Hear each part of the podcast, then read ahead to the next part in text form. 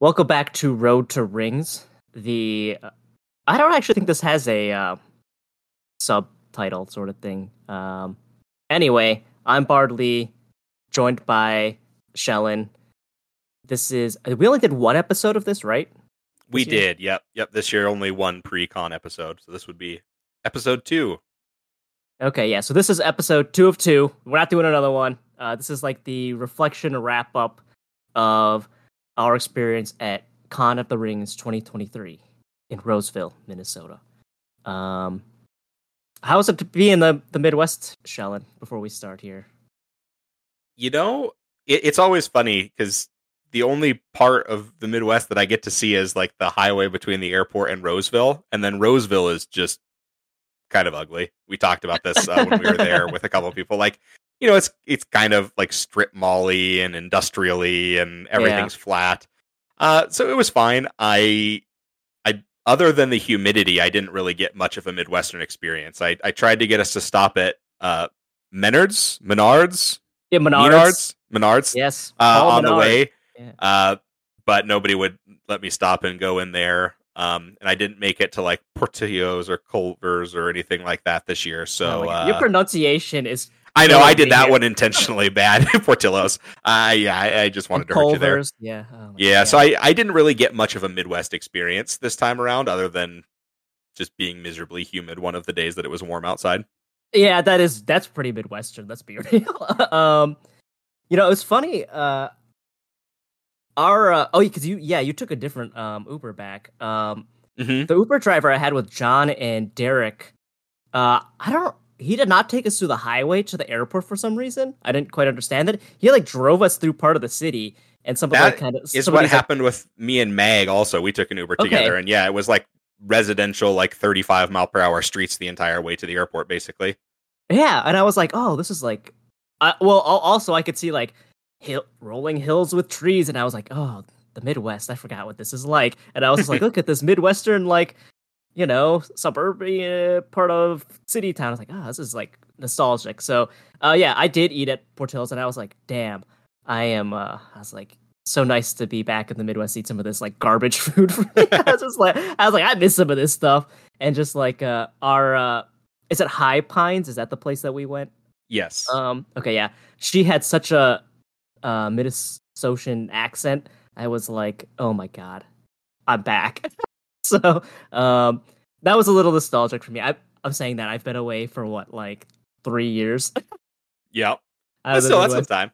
Yeah, yeah, yeah. So uh, I enjoyed being back a little bit. Oh, except, yeah, it was, yeah, it was very, like I said, uh, I was like, oh yeah, this is what it's like to be in the Midwest. Uh, I'll have to make sure to get some like what lutefisk and um what what's your weird sandwich cannibal sandwich or something like Oh, that cannibal sandwich. that I make it just to really uh uh make sure I get the full experience next time around. Yeah, I didn't have any cheese curds, but we have a Culver's here in Lawrence, Kansas. So it's like if I just want cheese curds, I'll just forget. I can drive like three minutes down the road and get them. So it's not like it's uh, I haven't had deep fried cheese curds in forever. So you know. Um. Anyway, uh, we're not here to just talk about the Midwest. Uh, even though we're going to talk about something that happened in the Midwest. Uh, like I said, this episode is actually about Con of the Rings. So we're gonna do the old uh, mullet strategy here. We're gonna do business up front, party in the back. So we're basically gonna structure this episode is, um, we're gonna front load with uh the games that we played uh together and separate uh for Lord of the Rings, and then uh back half will just be all the shenanigans we got up to, um, and basically just all the horsing around that we did. We did a lot of it. Let's be real, right? Yeah, there were some Um, shenanigans for sure. Yeah so that will be that section is is is kind of for us really. Uh this uh, front section is for you guys here.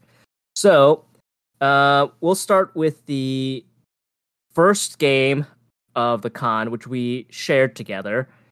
Uh so one of the things i guess um i don't know if we've ever really talked about this or the crew ever talked about this. One of the things that's kind of like a negative of the way that we do swag reveal at Con of the Rings is we do it as the very first thing. Is then the only people left to play with are people from Cardboard of the Rings. Yeah. because everybody's playing games already as soon as you hand it out. Because then we, like, we got to stand in the line, you know, or you know, have people come through, check them off on the checklist.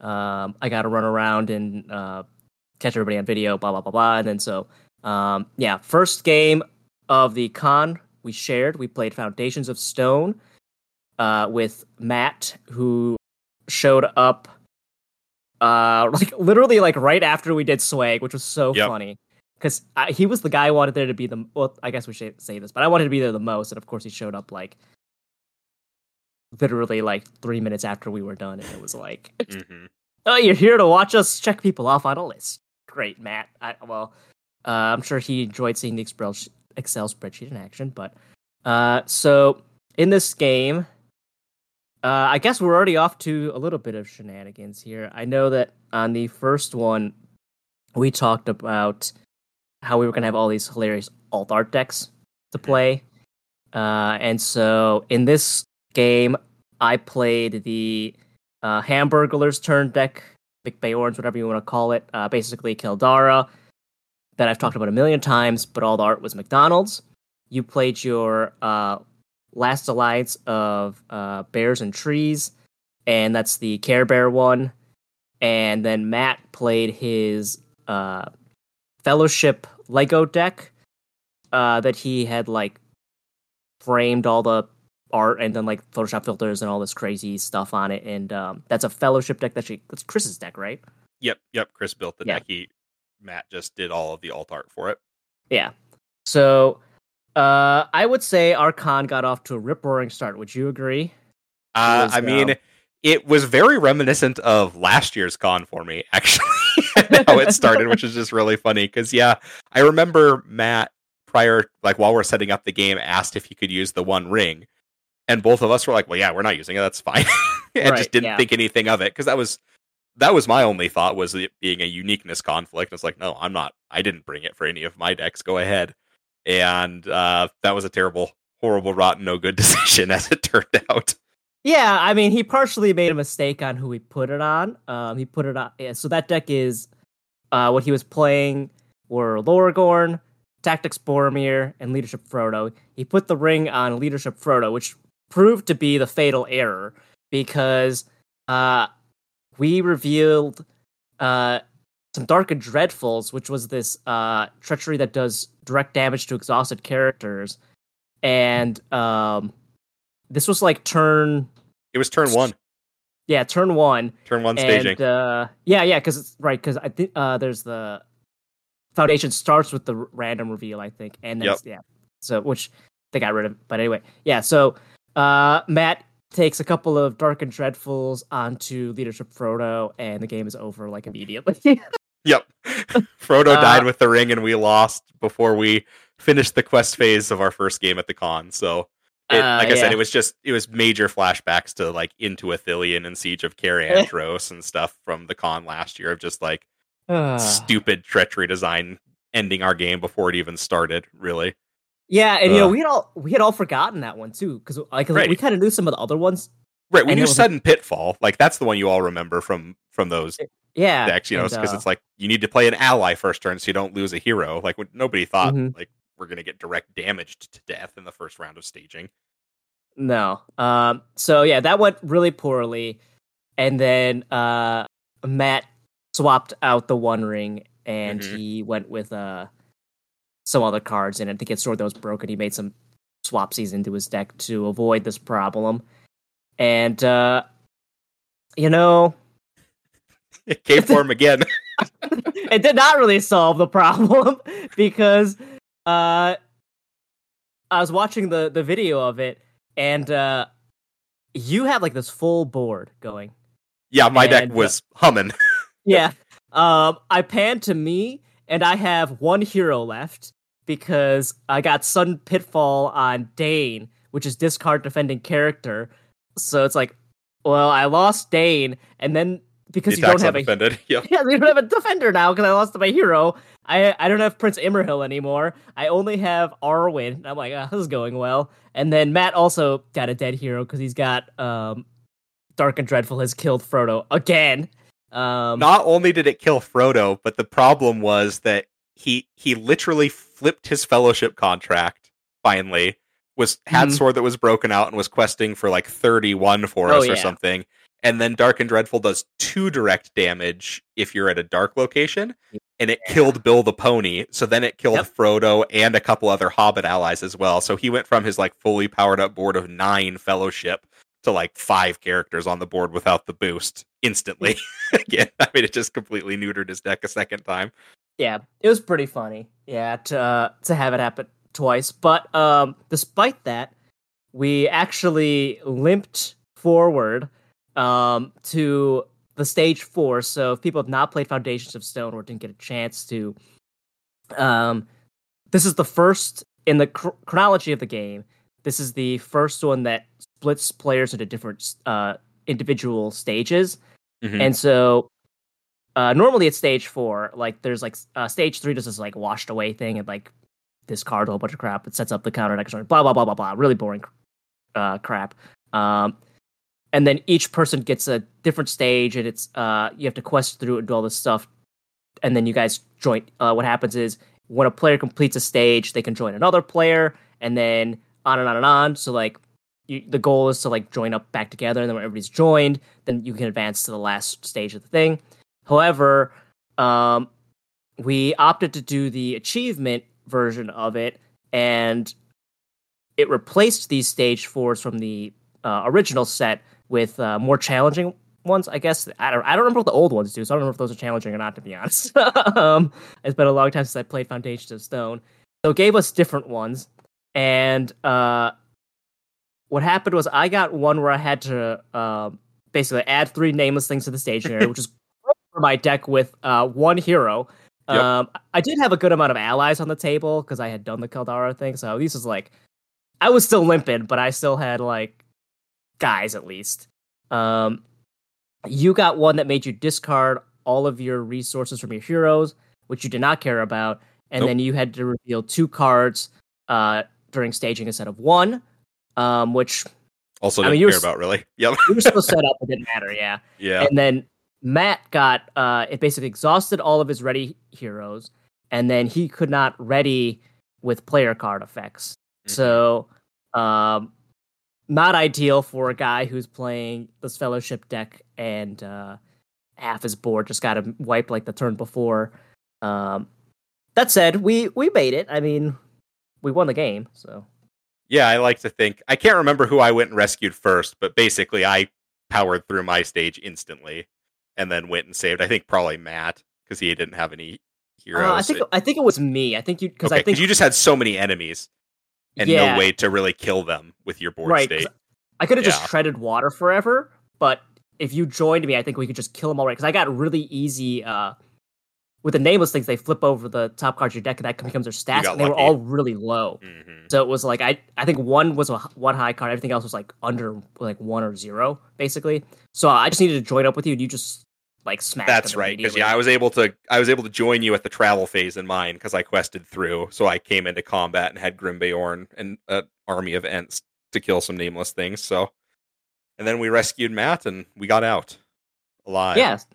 Uh yeah, so despite our like Yeah, that was a, an interesting uh set of games. I mean, it was uh I wasn't sure we were going to pull it off when Matt and I lost so much of our boards. Yeah. It was like, "Ooh, this could be tough." But I mean, you were so set up that I was like, "Okay, at least we have one person who's good to go." Um but uh I mean, we avoided like Lost and Alone as the well that would have been really bad for me. That makes you like Yeah, um shuffle a hero into shuffle your your deck. or hero into your deck. Yeah. you know. Uh, then I would have just well, I guess I could have taken everything undefended then, um, because I had no heroes. But I could not have played anything ever again, probably. But What kind of deck Um, just takes everything undefended? That sounds like a weird that's deck idea. yeah, that that probably didn't happen at all. No one would do something like that. That sounds freaking dumb as hell. Um, but yeah, so I, I I thought it was fun. It's been a long time since I played Foundations, and I had not played it at that player. Uh, have I played it? It's been a long time if I had played it more than two players. Um, so it was fun. Um, you know, we we left one of the uh stage fours we didn't get to see. I got to see it later, which I'll talk about. But um, yeah, I, I enjoyed it. I thought it was a good uh good time and it was funny. I mean, so it was good start good start to the con. Would you agree? Yeah, yeah, it was fun. It was fun to lose a game right away, and then it was fun to have a, a tense one. Um, especially getting to play all of our dumb alt art decks. Like, it, it's always hilarious. Like Matt's was pretty easy to tell because he did a good job, like trying to replicate the card art. But with both of us playing with new decks that we had never played with with the art before, like you just look over there, it's like I have no idea what's going on on your board state. I barely Oh, know what's going either. on on mine. Like, what you, you know, which what Beorning is this? Which ent is this? I so it was it was it was fun, but it was definitely a, a learning curve with the alt art decks there for me at least. Yeah, yeah. Um, I mean, part of the the Hamburglers turn deck is I just it's very confusing as to what those things are to begin with. When you're just looking at them, it's like, look, I know who Hamburglar is, I know who Grimace is, I know who Mayor McCheese is, uh, and, and I know who those Nugget things are. That that's about it. Yeah. I'm like, or anything else in this deck because I don't remember any of these things. So, um, a lot of looking at it and trying to figure out what is this uh, to begin with, and then having to figure out what the card is. But um, yeah, good fun time. Uh, your, I guess I should should I do um Yeah, because I think you played a game after that immediately. I left from that game immediately to go to the ALEP lunch uh, with Okay. the, the rest of the long extended party crew. And then we went back to the hotel after that one. So I had a pretty long window after that game before I played another one, actually. Okay. Yeah, so um Yeah, I will go here then. So the next game I played was I did 7th level with John and Matt. Once again, this uh the uh Sway thing has left uh nobody available to play than cardboard of the rings people because now the you know the whole like when people are finishing thing Right. We Uh, started late, so everybody was already like multiple turns into their second game at that point. Yeah. Yeah. Um yeah, especially because we got we had to freaking redo Foundations of Stone. Um, you know, we got totally um messed up there. So uh in this one I played uh the was it uh the blue shell of friendship or something like that? I forget what it's called. Um I played a Mar- uh, a Mario Kart alt art deck that John had built. It was um basically a, a good I asked him what how to play it and he was like it's basically just a good stuff deck. It was like uh Galadriel, Aragorn with the one ring and uh Tactics Eowyn. So it's yeah, just like good cards. Right. Uh, Matt played another Lego deck, uh, you know, really sticking to his brand here. This was his one from the previous year, his Three Hunters deck. Mhm. And then John played um, some Last Alliance deck with Noldor. I, I tried to look at the video. I could not make out who his other hero was. It was an alt art, and I didn't recognize it. Yeah, he was Um, he was doing Noldor and dwarves because I remember he got Oh. Tale of the Nauglamir into there. I don't remember who the hero was, but it was a, a Noldor dwarf alliance deck. Okay, that's probably why I was confused because I didn't think about ever pairing those two together because like they're both so strong. It's like, why would I need to pair them together? Uh, yeah. So seventh level, we played it. Uh, we didn't play Nightmare. We played standard, so it's not a very hard quest to begin with, Mhm. and um. So we pretty much rolled through it. I mean, there's not a whole lot to really talk about. Uh, the the main thing is that we again opted to do the uh, achievement challenge where uh, I should have looked at the card here.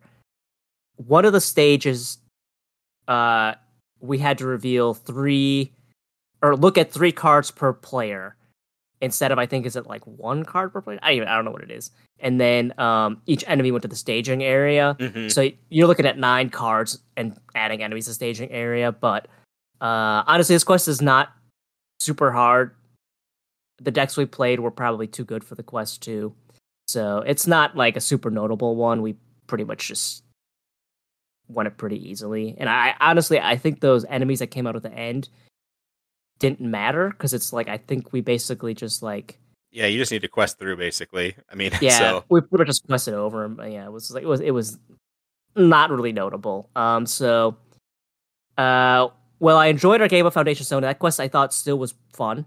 Um, seventh level when it's not Nightmare because I I have the Nightmare and I've played it uh, a few months ago or whatever, and it was pretty fun in Nightmare. But yeah, it's it's kind of boring in uh, um, regular. But it was it was it was mostly fun to just kind of like get some more goofy decks to the play the Mario Kart one. But Yeah. um, yeah, not really noteworthy to speak of in terms of its actual like uh, quest here.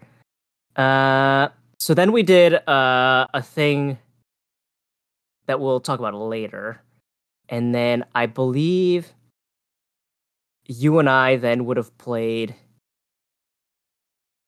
Uh, the next thing on my list would have happened when you were playing one of um, your games. So why don't you do one of yours before I do mine? Okay. Because it's a re- it's it'll be a repeat again. So Sure. So yeah, after we did ALEP lunch and yeah, went back to the hotel for a bit, we came back to the center and I played with John Leo and Chris. Um, and we decided to play Flight from Moria, the the uh, third quest in that deluxe box. I only had brought the Nightmare, uh, so we did play Nightmare version of that one. And we played I don't know the exact number, but it was approximately five times we tried that quest, and we lost in the first, or I think we made it to the second round once. Where we lost, we lost in the first round the other four times. And it wasn't even nightmare cards that were really doing it to us. It was just the kind of the mechanics of the quest and multiplayer, and then some of the treacheries. Like you talked about revealing cards uh, that you know this is early in the life cycle of a game. That's what setup is a lot of the time Setup on stage 1A has each player reveal a card. Then some of the 2As, when you hit them, have you reveal a card when you reveal the 2A at the beginning of the quest phase. And then each then you reveal three cards, obviously, for staging. And then there was a treachery in there, uh, the massing of the deep treachery that says, you know, when revealed, reveal an encounter card for each player in the game. So we had one round where we revealed like 14 encounter cards in the first round. And it was just like you know we were playing good decks. We we traded around the table. I think john played his sylvan deck um, and then chris and i traded some decks. I played one of his at the end of all things contracts and he played my eagle deck. And they were all good decks and we just got crushed. I mean like we we never stood a chance. And you know i joked you know when we were kind of talking before the episode here that you know, I didn't we didn't do a good job of looking at a lot of the Dwarrowdelf cards beforehand to kind of prepare for what was coming. And my solution after this was I just quit playing Dwarrowdelf the rest of the con. And I think Chris did too. We because you know we did we had all the weird treachery stuff happen in Foundations of Stone, and then seventh or the flight from Moria happened, and I was just like, I'm I'm just not playing the cycle anymore. Like, if somebody had wanted to play Shadow and Flame, I think I probably would have done it because that one's just kind of interesting. But th- this was the last Dwarrowdelf I played, which is the two games oh, basically. you lie, you lie. Well, the, uh, we'll get to that one at the very end because that's a very, very different, very Right. weird game. But the, but I mean, like at this point, I was like, nope, I'm just playing Alep the rest of the weekend. Um, the the early card design for some of these cycles is just really bad at at Mhm. scaling in multiplayer. We saw it last year with the Heirs, and we saw it a little bit this year. Like it, it's just it just was unfun, and that was we we called it quits there, and and moved on and played a different quest together after that one.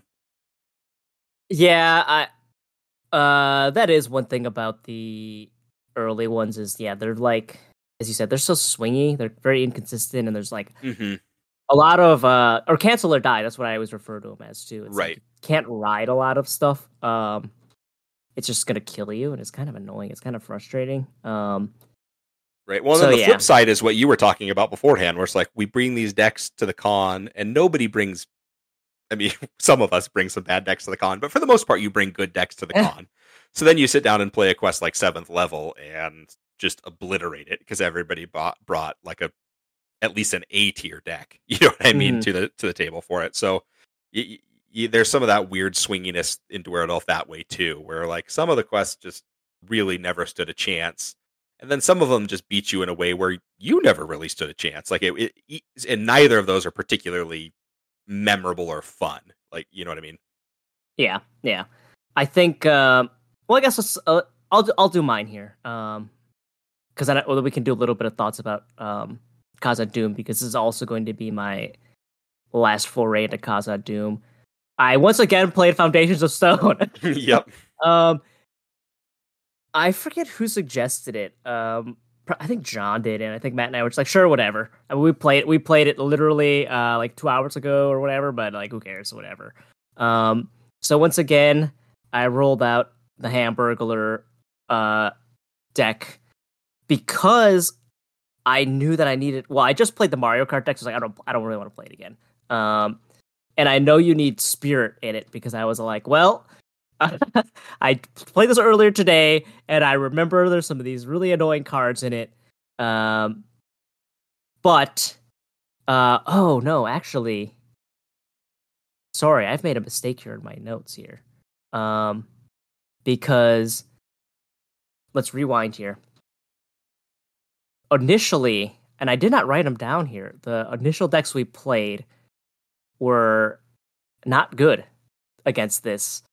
Um, Matt had a different had a deck that I don't remember what it was. It's in, it's in the video, but I don't remember anymore. And I played the same deck that Matt played.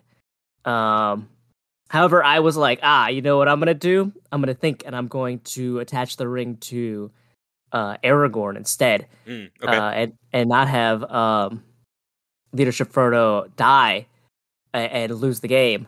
Uh, however, leadership Frodo still died once again to freaking Dark and Dreadful because I made the same damn mistake as Matt, which is I quested with Bill and leadership Frodo, which is the mistake. You can't, you can't quest with Bill, yeah. and um, I had forgotten that you can't quest with Bill because I never played this deck either. So I was like, I'm like, I don't really know what I'm doing. I was just, I was like, uh, um, really just flying by the seat of my pants and trying to learn how to play the deck, and then uh, That's hilarious that that treachery got Frodo three times in like the first couple hours of the con. yeah. Uh, but honestly, um, yeah. So I, I I lost uh Frodo, but none of us were doing well. It was a it was a problem. Like we all kind of brought like, um, not top tier, but we brought like the next tier down. Instead of like S tier, we brought maybe like A and B, and it was like, oh, well, this is not gonna work. Um, so we switched it up, and then I went with Hamburglar. Uh, essentially because I saw this again, I was like, oh my god freaking dark. I can't believe I just was thought Dark and Dreadful would kill us like that again. I was just like, that happened once today. Right. I'm not gonna do it again. Um, nope. yeah, the encounter deck's eighty cards thick. What are the chances we see it? Like, I know. That's what I was thinking. I was like, yeah, the, the, the statistically this is in my favor, and uh, obviously it was not. I got to learn how to do some math apparently. Um, and then um, John played a a, a lore victory display deck, and then uh, Matt played his perilous voyage Gondor deck, so the really thick um, hundred card deck, uh, and then much better. We were much more prepared. Our decks played a lot better. John was putting, you know, a lot of like. So the weird thing too with the victory display one though, uh, and you'll hopefully you'll remember this because we obviously you've played Foundations recently. Is dude, there's not a lot to choose from that's not bad. yeah, yeah. I mean, like a couple of the treacheries really suck, but like for the most part, until you get to the second bit where it, like washes everything away and you get the nameless things, there just aren't that many bad cards there. And then by the time you're dealing with the nameless things, it's like late enough in the quest that I imagine getting them in the victory display doesn't really matter. Like it doesn't really help you at all. Yeah, exactly. It's like um because he was doing like uh like Goblin Follower was in the victory display and it's like uh okay, you know. Um I think we yeah, and the locations we had there were just kind of like eh, they're kind of just a little annoying, but they're not that bad, you know. Mhm. Um so yeah, a little little bit weird there where I was like, yeah, there's I mean like he would choose it and he would just kind of be like, I guess, you know, because it wasn't like like like you said, it's not until later in the game where the the really bad stuff kind of shows up um, that you can really use the stuff on. Um, so to give us a rundown of our four or our three stages we got, uh, Matt got the discard resources revealed to cards ones. He did not care, didn't matter for him. John got the exhaust heroes and no readying. He did not care. And then I got um, the one that we did not see in our game, which was uh, it would make you discard your highest cost ally, and if you had, I think, a certain amount, then it made you discard your two highest cost, which was really funny because I discarded Jubayr and then I went to discard an Erebor guard, and I picked him up, and I was like, "Oh, this is Prince Imrahil," and I didn't realize it because he is Mayor McCheese, and then the Erebor guard is like a police officer guy with a cheeseburger head, and I I couldn't tell the difference between them apparently, and right. I was like, because they look the same to me. I mean, I never I've played this deck now. This is the second time ever, so, or I guess third if you want to count our one turn game, but uh so I totally did not know what was going on. And then um, so I was like, well, I mean, I paid two for him because I thought he was Erebor guard, and so I was like, whatever, I don't care. I guess I'll just discard uh my air. I had an Erebor guard in play, and I was like, I guess I'll just discard both these guys or whatever. And then Jubayr, I didn't care. I was too set up. Um, and then it also would not let me uh, cancel when revealed, which uh, even though I was playing the spirit deck, I didn't have one in hand anyway. So it was like I was like, whatever, who cares, you know? Um, and then we just kind of cruised through it. It wasn't that bad. Um, the enemy one is the one that I think can really be the worst. Uh, yeah, I think one of the normal foundations things makes you grab two of them. Uh, so this one ramps it up to makes you grab three. And you got lucky in our game, like you said, that they grabbed some like zero and one cost cards mm-hmm. out of the top of your deck. But man, if you got some big ones, you know, you've got these three things swinging at you for twelve or whatever each round. Oh, yeah. I mean, I'm really mess a, you up. I'm playing a Caldara deck, so I've got a lot of high cost cards. Yeah, deck, you know, so it's like uh, that could have went really poorly for me. Uh, but it was I got really lucky because I had basically played a lot of the high cost cards already, so it didn't matter. But yeah, I think that's probably the worst one. These other ones didn't really seem to do anything when it hit any of us. We were in the game with you. You guys were just kind of like, eh, whatever. And then yeah, in this game, everybody was kind of like, eh, whatever. Um, so I didn't I didn't feel as if those really um, juiced it in a way that anybody really cared. Um, and, and, probably just in, in both cases, we probably also played decks that were too good, where it was just like you could just shirk off all the extra stuff. So, um, yeah, my overall thoughts. These are the only two quests from uh, Dwarrowdelf that I played were uh, Foundations of Stone and seventh level. Uh, I was, I guess I maybe could have been convinced to play into the pit nightmare if somebody had had it, mm-hmm. but um, because that one's like that's another one where it's like it's harder, but it's not insanely hard, but it's more fun hard, right? Yeah, the um, nightmare of that, the first two quests of the deluxe do a fun job of like giving you a really swarmy enemy quest, which we just don't have a ton of um, mm-hmm. in the game, and and they do. I think the nightmares do a really good job of keeping it tense for a bit.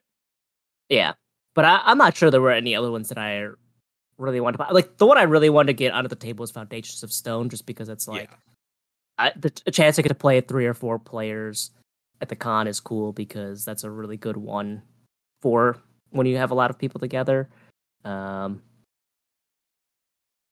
but uh, none of them are really that hot, in my opinion. Um, so I wasn't seeking any more out. It wasn't that big of a deal for me to not play any other ones. Um, the achievements on some of them seemed kind of interesting, but mm-hmm. uh, yeah, nothing to really make me really want to. No, I wasn't going to play Redhorn Gate just because there were some fun achievements. Just you know, it just wasn't going to yeah. happen. I wasn't going to yeah. play Long Dark. I didn't even bring it. Like, yeah, that's so. true.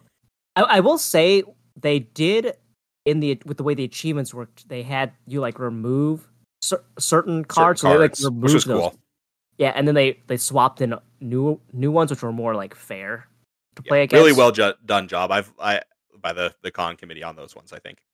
Yeah, so like I could have been. I guess if I guess uh, it wasn't a thing that I was really thinking. And we'll get to why I wasn't really like thinking very much or well that day. Uh, but uh, um, if I had kind of realized that, I maybe would have been more incentivized to play him because like that was one of the reasons I didn't want to play him. Was like, oh, the guy, God, these freaking cards suck. I don't want to just have to run like Spirit to like cancel these cards, right? Um, but I just uh didn't really occur to me to do that. So, um, yeah, I think uh that's it for me on the first day. I think you have one more that you played, right? Yeah. So after quitting Flight from Moria, we decided to play the uh, some ALEP at that point, which Mhm. is kind of what I did the rest of the weekend, and it was fun. I mean, I, I think one big thing for me on this was, you know, I I was the lead playtester on the first cycle for for ALEP, so I played these quests so many times back in like 2019 and 2020. Uh, Like you can't imagine how many times I've played these quests Oh yeah. to the point where I haven't played them since. Really, like you know, it was back on Octagon, you know, early in the mornings, meeting up with other folks or just playing when I had time. So it was really, really fun to get to go back and revisit some of these quests that you know, like I had a pretty big hand in helping shape. Uh, and do some of the like back end design work on and stuff. So it, it, it was just a very fun reminiscing time. We played Horse Lord's Ire, uh, Chris and I, and, and some other ALEP folks there. Um, and kind of just got to reminisce about the the designing of the quest and playtesting of the quest and all these fun things you know? It's fun playing with uh you know the team because you know we can talk about you know like wow you know i remember you know when this card did this instead. So it, it was a very different from like a normal um lord of the rings game. That we played well I, we, we played the same decks i played chris's at the end of all things uh Dain and Bart Brand deck, I think. King Brand and King Dane. Um, and he played my Eagles deck, and and we had some other decks out there as well. It was it was just fun. I- I- the game, I don't think there was anything super memorable about it. It was tense the whole way through. You know, the the big push at the end has 14 enemies on the table, each of them with two shadow cards that we we had to survive the onslaught. But it was a nice palate cleanser for us, I think, after dealing with all the Dwarrowdelf nonsense before that to play a quest that like you know I felt like was difficult but fair the whole way through I had to kind of just get to hang out with the people that helped work on it was was just a, a special experience I think for me. Yeah, that's cool. You know, something that I, I had forgotten when we played Foundations of Stone the, as the first quest of the, of the con was that was supposed to be the one everyone would play at the same time. Right. yep. and we were like, oh, whoops. Uh, Yeah. Do we go sign be- the board? We're not supposed to play it till like six o'clock tonight. Yeah. yep. Right. Yeah, yep. That was pretty funny too. Um, that's not the only time this is gonna happen to me too. Because you you maybe you may think about that when you're like, oh, I played we played ALEP on uh day one. I was like, yeah, I Mhm. a couple times, but um, yeah, that was kind of it uh for day uh one for Lord of the Rings. Uh, I felt pretty bad actually that day. Um, and it was not in in hindsight. I learned it was not my fault. Actually, I was not sure why I was feeling so like bad, and I think it was because uh, what Aaron told us was the in that room the AC is set to run for four hours and then turn off, and they didn't realize that. So partway through the day, the AC turned off, and it got really hot and unpleasant in that room. And I think I just got I was drinking a lot of water, but I still I got dehydrated. I think, and I got a really bad headache, and I felt pretty bad. Yeah, I mean the uh, next the next day, Saturday, they canceled the Twin Cities Marathon in town because it was too hot. Yeah, Uh, so I mean, despite being like late September, early October, it was pretty toasty um, there. So yeah, that makes sense. Yeah, it was it was humid. Uh, you, as we've brought up too, it was like because it was a little rainy the first day, so you had the humidity from the rain and stuff. So it was uh it was un it was unpleasant. A lot of people I was talking were like, "Man, it's really hot in here." And then um I tried to step outside, and I was like, uh, "It's not any better. It's like maybe two to three degrees cooler out here, but it's humid." And I was like, "So, um, yeah, uh, not not that's that that contributed also to my like inability to like mentally focus was I, sometime in the afternoon i started to feel pretty bad to be honest Yeah. um i went home or went to the hotel early from caleb's because i was just like i'm cooked i need to just like you know um I, I I literally I filled up the the bathtub in our hotel room with some like kind of cooler water, and I just sat in it for a while to cool cool my body down when we got back. But um, you we we discovered what happened with your time on here. You seem to not know what happened after this. Before Well, it's funny because yeah, we I, I just I felt like there was too big of a window there for, that I didn't do anything. But we we went back and checked through the vlogs, and it looked like I you know mingled, talked with a couple FFG guys, talked with some more just people around. I think probably was just gamed out. I remember the first year at the con that I went was two years ago, and I played something like 18 or 19 games and just remembered Yeah, how fried I was. And then even last year, I was like, I'm going to play less games, and I still played a ton and was just toast by Sunday. So this year, I just really wanted to pace myself and be like, you know, I'm going to play while it's still fun, and you know, I still have two more days to play. Like, Mhm. so I, I think I just went and mingled and and had a good time. I think, yeah, went and had a beer and chatted with some folks for an hour, hour and a half, or whatever to, before we went to Caleb's after we finished playing that game. Yeah, and I mean playing in uh the what like the 2014 American Airlines Center, what the hell it's called? What it's called in San Antonio, uh, was probably another factor too. Was like Yeah. calling it quits um early too. So, um, that's it for day one. Day two, once again we started with each other. Um, this was uh we didn't pre-plan this, did we? I can't remember if we did or not. I don't think we really pre-planned it. Like we talked last year, you know, we we played Scouring with Bob and and Space Bear two years prior. We played the Nine are Abroad last year.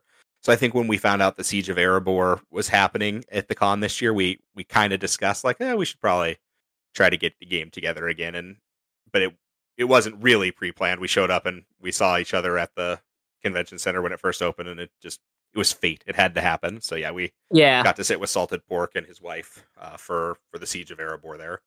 yeah, yeah. Because uh, Space Bear wasn't there this year, and, actually, um, in the morning, I think was it in the morning or the, at late at night. Um, Bob had messaged me about trying to get together for a different game, Mhm. and I hadn't messaged him back until like early in the more or like after before like right before we went over. I was I saw the message and I was like because I went to bed early uh, the previous night, and then I was like, oh, he messaged me about playing a game today, and so then I think we walked in and he asked me about that, and I said sure, and then we just kind of um, sat down to play this one too.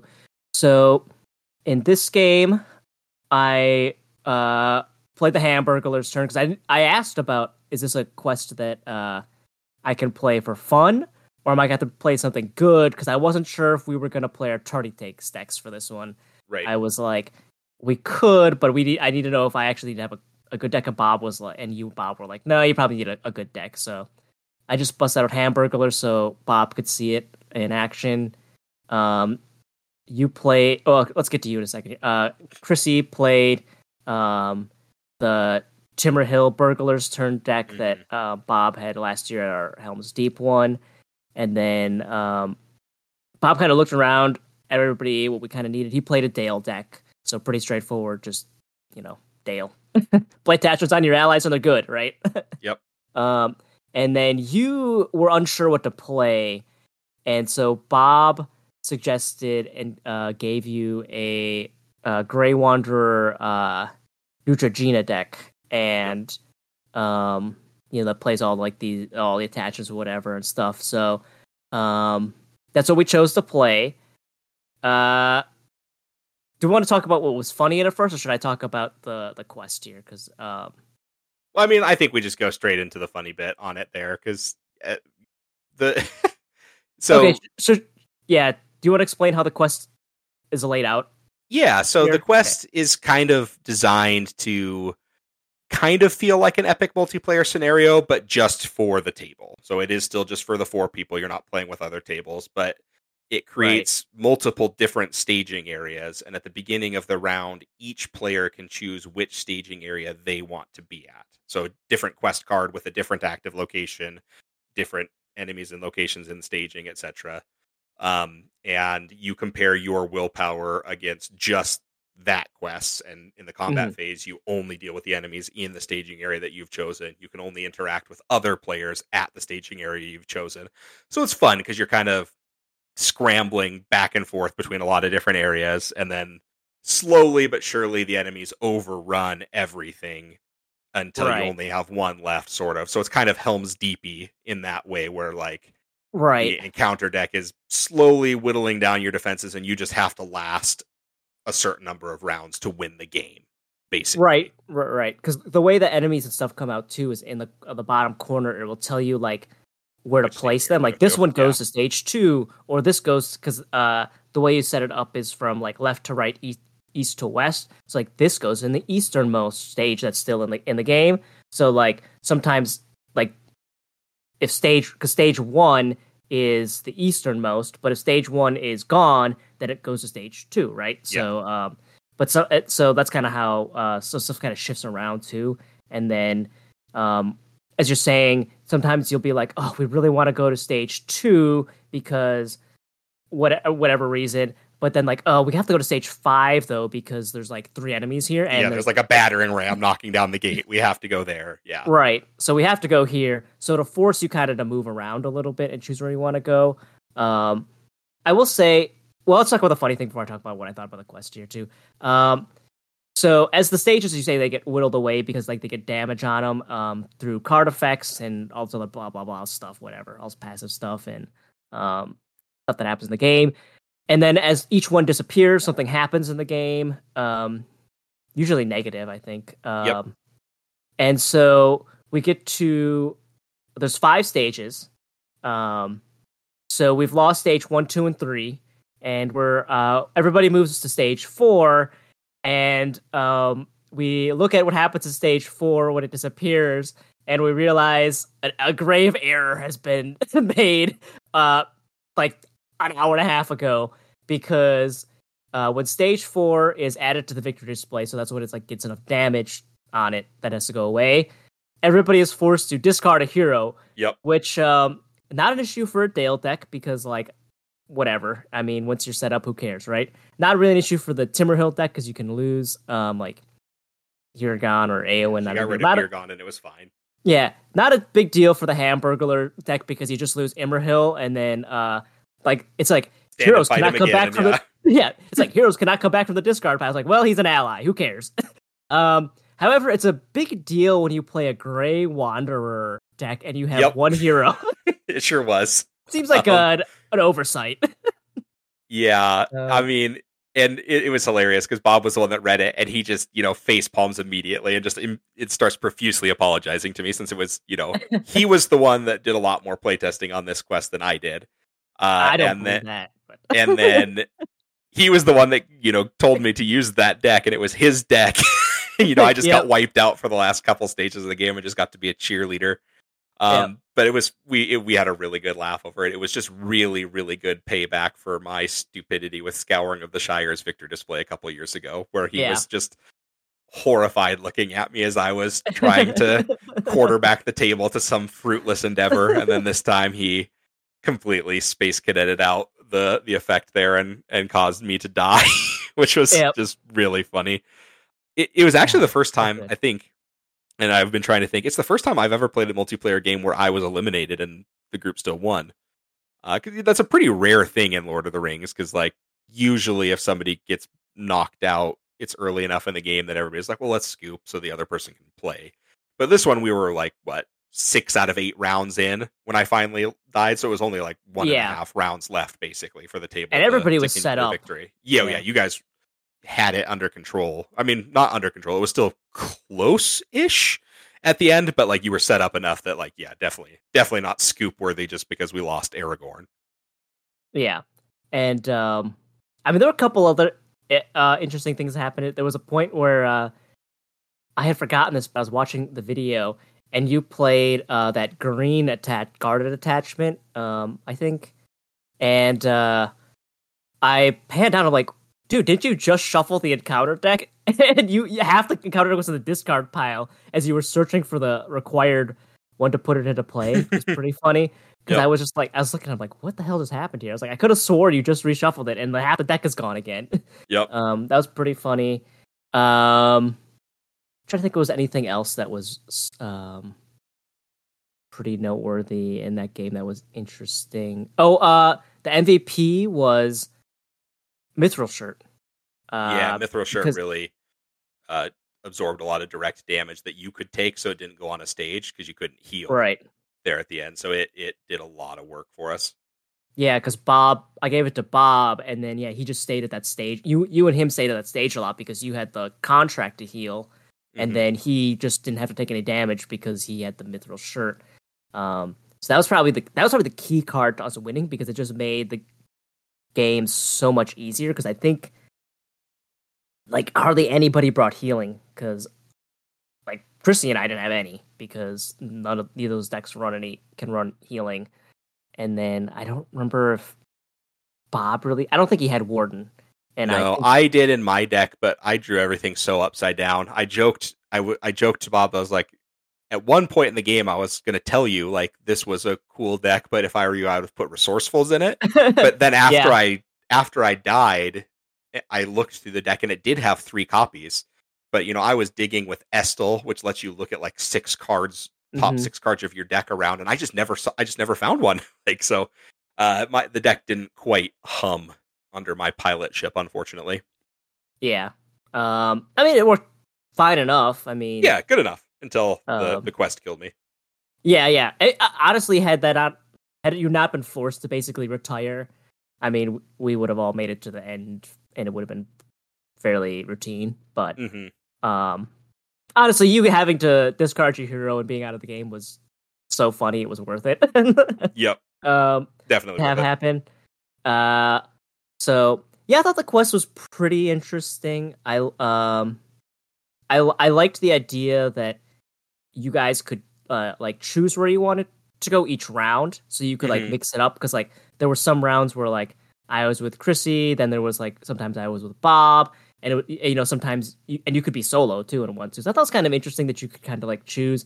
Uh, I did I did tell Bob it was weird that it was like you had to choose like right away at the beginning of the round, and I was like, it just seemed that's not how normally when you choose where you go ever in the game. You always choose at the beginning of the quest phase. It's like I know why you did it that way because like then you can't have planning to decide after that. But it's like it's just like it doesn't follow the rest of the flow of the, of the way the game is played, which I thought I was kind of like I don't know. I, I probably just even though it would have made it easier, it's more logical to do it at the same time that you always choose.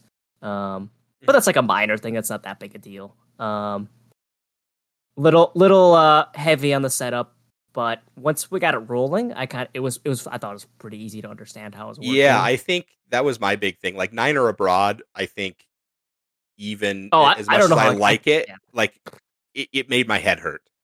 yes. Um, and some ALEP quests can do that. And this one, like setup was tough.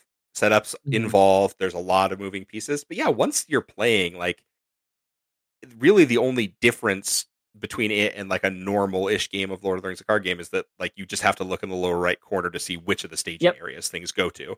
So like the the actual gameplay flow was pretty easy for a for a Yeah. quest that has a, a lot of moving pieces. I, I quite enjoyed it. I think it's a it's a con type quest for me though. You know, it's a it's something you're playing with other people. That way you've got more than one set of eyes making sure you're doing everything. I think helps a lot with it. And it's just more Yeah. fun, kind of like the foundations sort of thing. Like it's more fun to have more people to decide. You know, we're sending three people here, and one person Mm-hmm. has to go. You know, do this by themselves. Like, so I, I think it's a three or four person quest.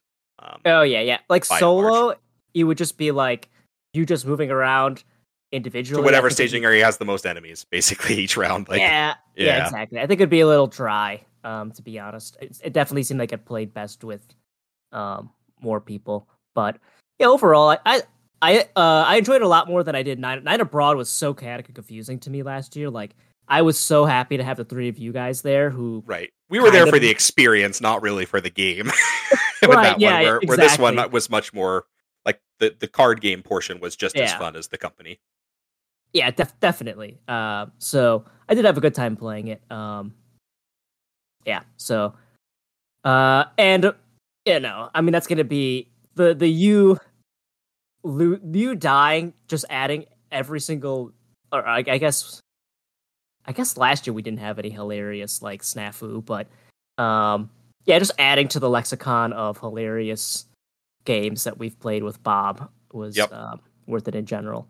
Definitely. Um, after that, we uh, we stuck around because, as I mentioned, uh, Salted Pork Bob had messaged me in the morning. He was like, "Hey, uh, do you want to do a meme deck game with uh, me and Chris?" And now that I was uh, no longer feeling like I was dying, I messaged back. I was like, "Yeah, sure, let's do that." Uh, so uh, we loaded up some interesting decks. I'll explain uh, one of them in a second here, but uh, Salted Pork, he played a Noldor deck. Uh, we played our Tardy Takes decks. Yep. Um, and then Chris played. Uh, I'll, call it like this Desperate Alliance deck, and I'll explain how it worked later. Uh, in a second here, because uh, the first one we loaded up. Um, I guess. Do you want to tell the story? I guess it makes more yeah, sense for you to I it. probably so. so after we finish this, you know, I I like to try to get games with as many people as possible, but I really like playing with you guys, and you know, and try to get as many games there as possible too. So you and Bob were like, so yeah, we're gonna play the the Battle for the Beacon game we talked about, and I was like, I did not talk about playing this game at all. you know, I was not part of this, but but sure, I love Battle for the Beacon. It's one of my favorite ALEP quests. Um, I didn't have to move my stuff. I got to play with you guys again. Chris Right, was coming yeah. over. It's out. It, perfect. Yes, I'm in. And so we- yeah, we got it set up. Um, they gave me the first player token, which was you know a thing, and we got our tardy takes decks out, and I, you know, we got the quest set up, and my deck has leadership Frodo in it. Uh, my tardy takes Oh, deck. So it- Yeah, which we know he never is a problem. right. He's never a problem, but he really benefits from not being first player, especially early game, because Oh, then you can use his ability to target somebody that's already committed to the quest. Mhm. So I was immediately like, well, hey, can somebody else be first player? Because, like, yes, I could use his ability to ready Glorfindel and lower my threat, and we get three extra willpower, but that's less exciting than other things that Frodo can do. And everybody's like, no, no, you you could be first player. you you should you should do it. And I'm like, well, okay, fine. Chris Chris was pretty convincing, saying he was going to handle all the combat for us, so it wasn't really going to matter anyway. So I I kind of at this point was kind of just assuming we were going to have a Chris carrying us to victory sort of game. And yeah, that's what I thought. That's what I was like, because I didn't really know what was going on, and I was just like, yeah, you just be first player, dude. yep. So we'll do it. So yeah, we we had our first planning. I actually had a really good planning phase, really good opening hand, and we go to reveal cards, and they have me revealing encounter cards. So I pull the first one off the deck, and it's a Recreant Rider. And again, as we talked about with the Horse Lords, I haven't played this quest in like two years, um, despite having played it forever. and I So haven't many played it in a while either. So and immediately immediately was just hit with all the bad feelings i hated this card i had a personal vendetta against it in ALEP playtesting not because of this quest but because of uh, the Aldburg pot, plot and gap of rohan it caused a lot of problems but by that point the deluxe had already been released so it was unable to be changed because people already had it when we were doing the testing so i mean Okay. I- it was originally supposed to be mustering of the Rohirrim as well until I threw a fit and had that encounter set completely removed from the quest. like I hate Recreant Rider, and it it makes an immediate attack against the first player whenever it enters the staging area. Mhm. And so, sure enough, you know, I'm first player. I whatever. I've got Glorfindel. It only attacks for three. I took it undefended. We're fine. yeah, not a big deal. No shadow card, and there are shadow cards in that set that are like it makes an additional attack if it's in the staging area. Um, it wasn't. So I reveal the second card, and it's another Recreant Rider, hmm and it's just like, oh god, like just the worst luck Yeah, possible. bad luck. Yeah, I had Thor and draw. Stonehelm still ready. He exhausted to defend, took a damage or two. Uh, we're fine. and then I went and revealed the third one, and it was another Recreant Rider. And at this point, like I was just, you, you know, this was all the terrible ALEP playtesting Mhm. memories coming back to me. Like this was the absolute worst case scenario. There's only three of them in the deck. I know there's only three of them in the deck. Yep. And you're like, saved- well, whatever. You saved me. You had Grimbeorn or Ian Bjorn. Uh, you, you came in for the defense for me there. And then Bob at that point just has the biggest shit eating grin on his face. He's like, what's the next card? Reveal the next one. What's the next one? And sure enough, it was another Recreant Rider. And at this point, like, I, this is where I finally realized that, you know, that the deck had been you'd been stacked set against up. me. Yeah, I had been set up here. There, and and then Bob, after I throw the Recreant Rider in the air in a shriek of disgust, Bob flips it over and reveals a deck of 36 Recreant Riders Yep.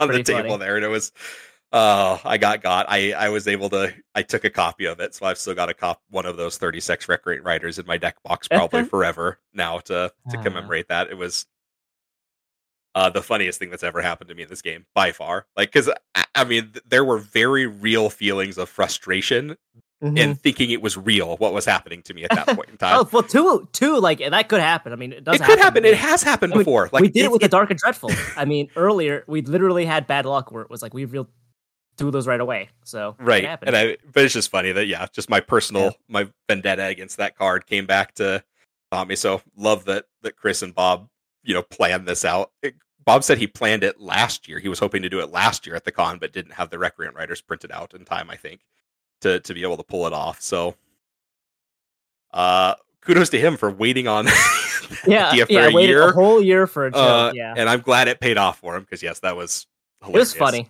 Yeah, because I also didn't know what was going on because uh, I base like Bob just wanted me to play games. So I said, okay, sure, whatever. Um, and then uh, I mean, Battle of the Beacon. I gotta say, I've I've played this quest, and I probably played it a decent because it's, it's in the deluxe, and I played the deluxe quest uh, a handful of times because I had some, you know, was having trouble beating them for a little bit. Um, and then uh, or also playing them correctly. That's the other problem too. But uh, Mhm. um, so I did. I was kind of. I I was also kind of had no clue what was happening for a while too. Um, so yeah, that was pretty enjoyable. That was funny. Um, because I didn't know why he specifically would have wanted to play like this quest. 'cause I was like, is this quest easy? I have no freaking clue why we're what we're so um yeah. Uh, as a a bystander, I as an unknowing accomplice, I quite enjoyed the uh the excursion. That was really funny. Um, that was a good Yep. time. So um, we then played it for real, Mhm. and uh, so should we talk about the Tardy Takes decks now, or should we t- talk about them later? Let's talk I- about them later because I played mine four times. This was the first time I played it, and Okay. I kind of want to be able to have like a holistic look at my my experience with mine. Okay, I guess I guess I'll have to talk about mine here, and Sure. maybe we I won't end up talking about it later because this is the only time I got to play it. Um, so I guess when we talk about what happened in this one, this will be the only time I'll be able to talk about it, I suppose. But um, so yeah, you played the bond of friendship uh stuff. Mhm. Mine was a very funny when Chris was trying to figure out what I was playing multiple times. He asked me, Right. Is that, are you, so are you playing a Dunedain deck? It's like, no. nope, Yeah. not at all. yeah, he seemed to be confused by the fact that I kept telling him no about and my he trying to figure out anything about my deck. I just kept being like, no, no. um because I had I didn't realize that yeah, it looked like a Dunedain deck because I had uh Idraen uh Dunedain, I had uh Marty Dunedain, and I had Grimbeorn who like he's not Dunedain, but he would fit in the deck, right? Yeah. Uh, right and he was also uh, confused. He was like, "Why do you have Amarthiúl and Grimbear and they have anti synergy together?" like, Yep. He was like, but I was like, "Yeah, I don't know." Don't worry about it, man. It'll work. I'm like, I like, uh, because the answer is mostly because we picked them, right? Because like we, we you kind of helped me build the deck a little bit because I was Right. like, I did, I was like all the all the cards we kind of talked about. I was like, dude, I don't know what the hell to build for a deck here. I need like some help because I knew like some of the stuff I want to include. Uh, because like it has to have Idraen because she's like the one of our hallmark episodes of Tardy Takes, so she's got to be in it. Uh, and then after that, I was kind of like, I don't know what to do, man. Like I can't, you know, we didn't talk about enough certain spheres of cards to Mhm. build like a monosphere or build like a really like a two sphere deck. That's why you did Bond of Friendship. Um, Yep. Because you could sp- spread it out, and I was having trouble because I was I didn't want to also do Bond of Friendship because then it was like that was gonna be an issue where we are gonna have too many like overlapping things, and so it was like yeah, my deck was weird, and we'll get to what it what it did. Um, or it did it did do stuff, but um, and then Chris played this um hilarious uh jank deck, big shock. Um, so he had Beravor, I believe he had Folco. Yep. And Halber, uh, what? Oh my god, Halberad, Halberad. Hallbrand? Hallbarad? Sauron. yes, yeah. He had that guy who we can't remember who he's named anymore. uh, hero.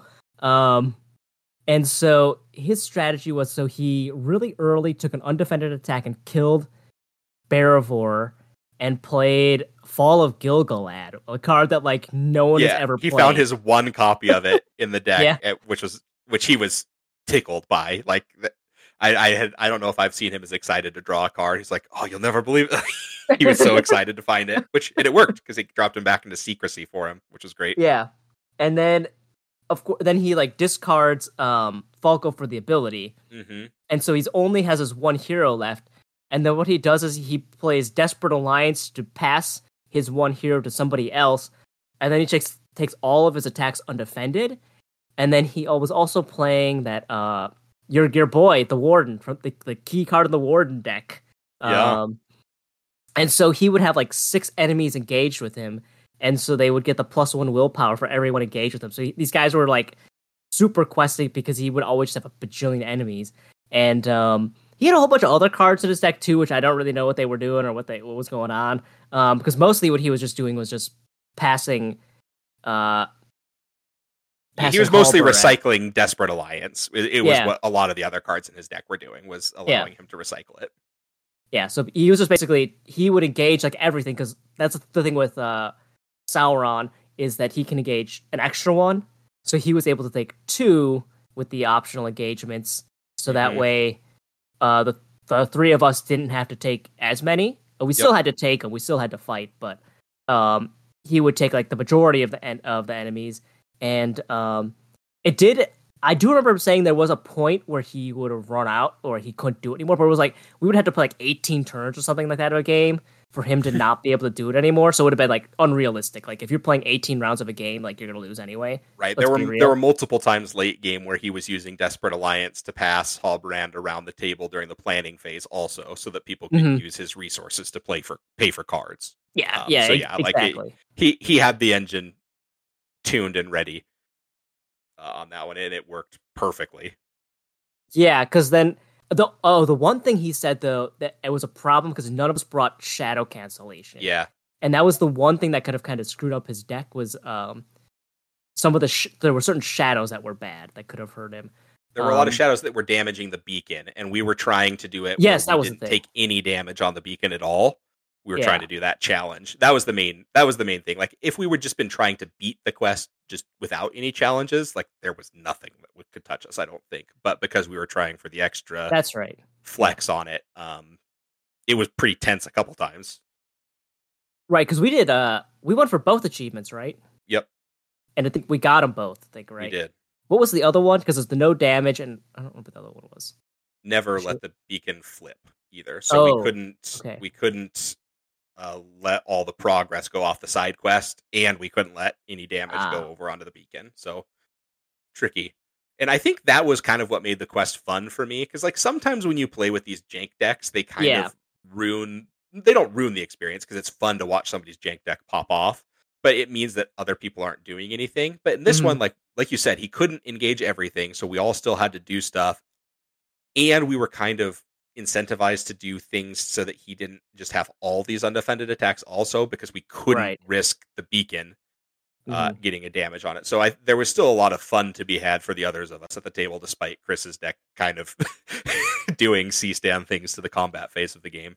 Right. Yeah. It was funny when he first showed us what he was doing because it was like I don't think any of us knew what his strategy was at all at the first because he just had the cards out there and just like I couldn't tell what that deck was gonna do. And then, um, yeah, it was he basically in like turn one had it going. It was like, oh, I see what this deck is doing now. and Yeah, it was pretty funny and interesting. It's funny we Um, didn't mention it because it didn't happen during con time, but Thursday night I played a game with Splice. And he Um, and he and, one. and he and Chris had talked before the con about an idea to how to do this. So I played with Christians across the table from Christian's deck that had the same idea to engage every enemy and deal with it. And his was recycling like Hobbit sense and uh, whatever the other Hobbit event is that make it so no enemies can attack during a phase. So Mhm. very sim or different solutions to the same problem. Um, it was much more fun, I think, for me personally playing with Chris's version because it still let us like play the game. Where Splices was like, I played Hammer Stroke, engaged twelve enemies, and now Right. they're Yeah. there forever, and you can't. We don't have to worry about them. Right. His deck was more like like so Chris's had like an end to it, or it would have been like at a certain point if we had kept playing, it wouldn't have worked. Splices just worked like forever. And Pretty so, much, And, and yeah. basically stopped everything, where Chris's didn't quite stop everything. And you know, one of the things that was key was like because my deck was a piece of crap, as we kind of knew it was going to be. We knew it wasn't going to be very good. Uh, and we told that's why we told uh that's why I made Bob play Noldor. so we were like, uh, your deck was like Bond of Friendship. It's like just mediocre. So like it's fine. It'll Yep. it'll be able to like tread water well enough. I was like, my deck is probably not going to be very good. I've never played it, so you got to play something good. Uh, but my deck actually was pretty clutch because of uh your your favorite enemy attacking from the staging area. Yeah, Using Grimbeorn is a terror. Yeah, because he he can if he's got the resource, he can just kill it in the staging right away. So it Yep. was like actually Ian was really useful because it saved us that one enemy that would have you know um Engaged Kinda and made the messed- second attack. Yeah. yeah kind of messed up our like um numbered strategy and all this other stuff and could have you know done more damage to the beacon blah blah blah so he was actually like i probably killed like like four of them maybe or something like that um so uh that was like my main contribution was uh that otherwise i didn't really do a whole lot else Yeah, and my Tardy Takes deck it functioned. It it quested well enough. It it handled combat well enough. I got to play some fun cards. I think I got to do tighten our belts around and and really have a big turn. Um, I think Wind from the Sea got played that game, and we got to see the Banana Boat crew pop up at one oh point. yep we did yep um, Yep, which is fun. Uh, I don't know that it like made a huge difference, but it like did the deck nothing it did yeah, nothing but the deck, the deck, the deck held its own. It did fine, um, which I was impressed by. Even even though we had somebody like really handling combat, eh, you know, the for what was supposed to be a meme deck, I realized that there was some potential there that that maybe the deck could do some fun things during that game. yeah we also got some of our hilarious plays into you once again uh Past you, passed me. justice shall be done. yeah. Yeah, you passed me justice for all again. Again, a turn too early. Well, it was Um, intentionally too early this time. I this wanted you to to lose Yes. intentionally. Yeah, yeah.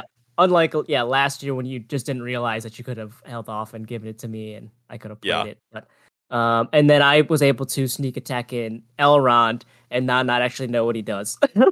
Yep.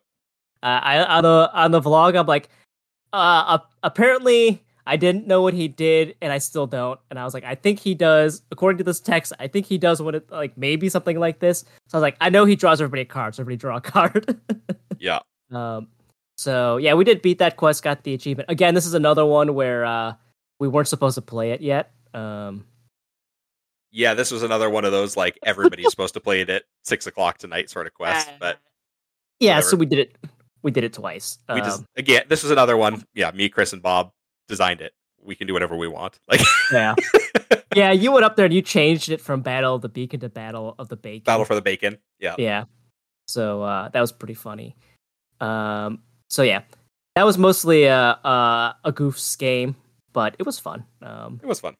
Yeah, it was interesting. And then the next one uh, is I uh I must have went around and vlogged for a while. You did, I uh, think. Yeah, because then, or did I go eat or something? I don't even know. But uh, because I the next day we did share, but it wasn't intentional. yeah, shared.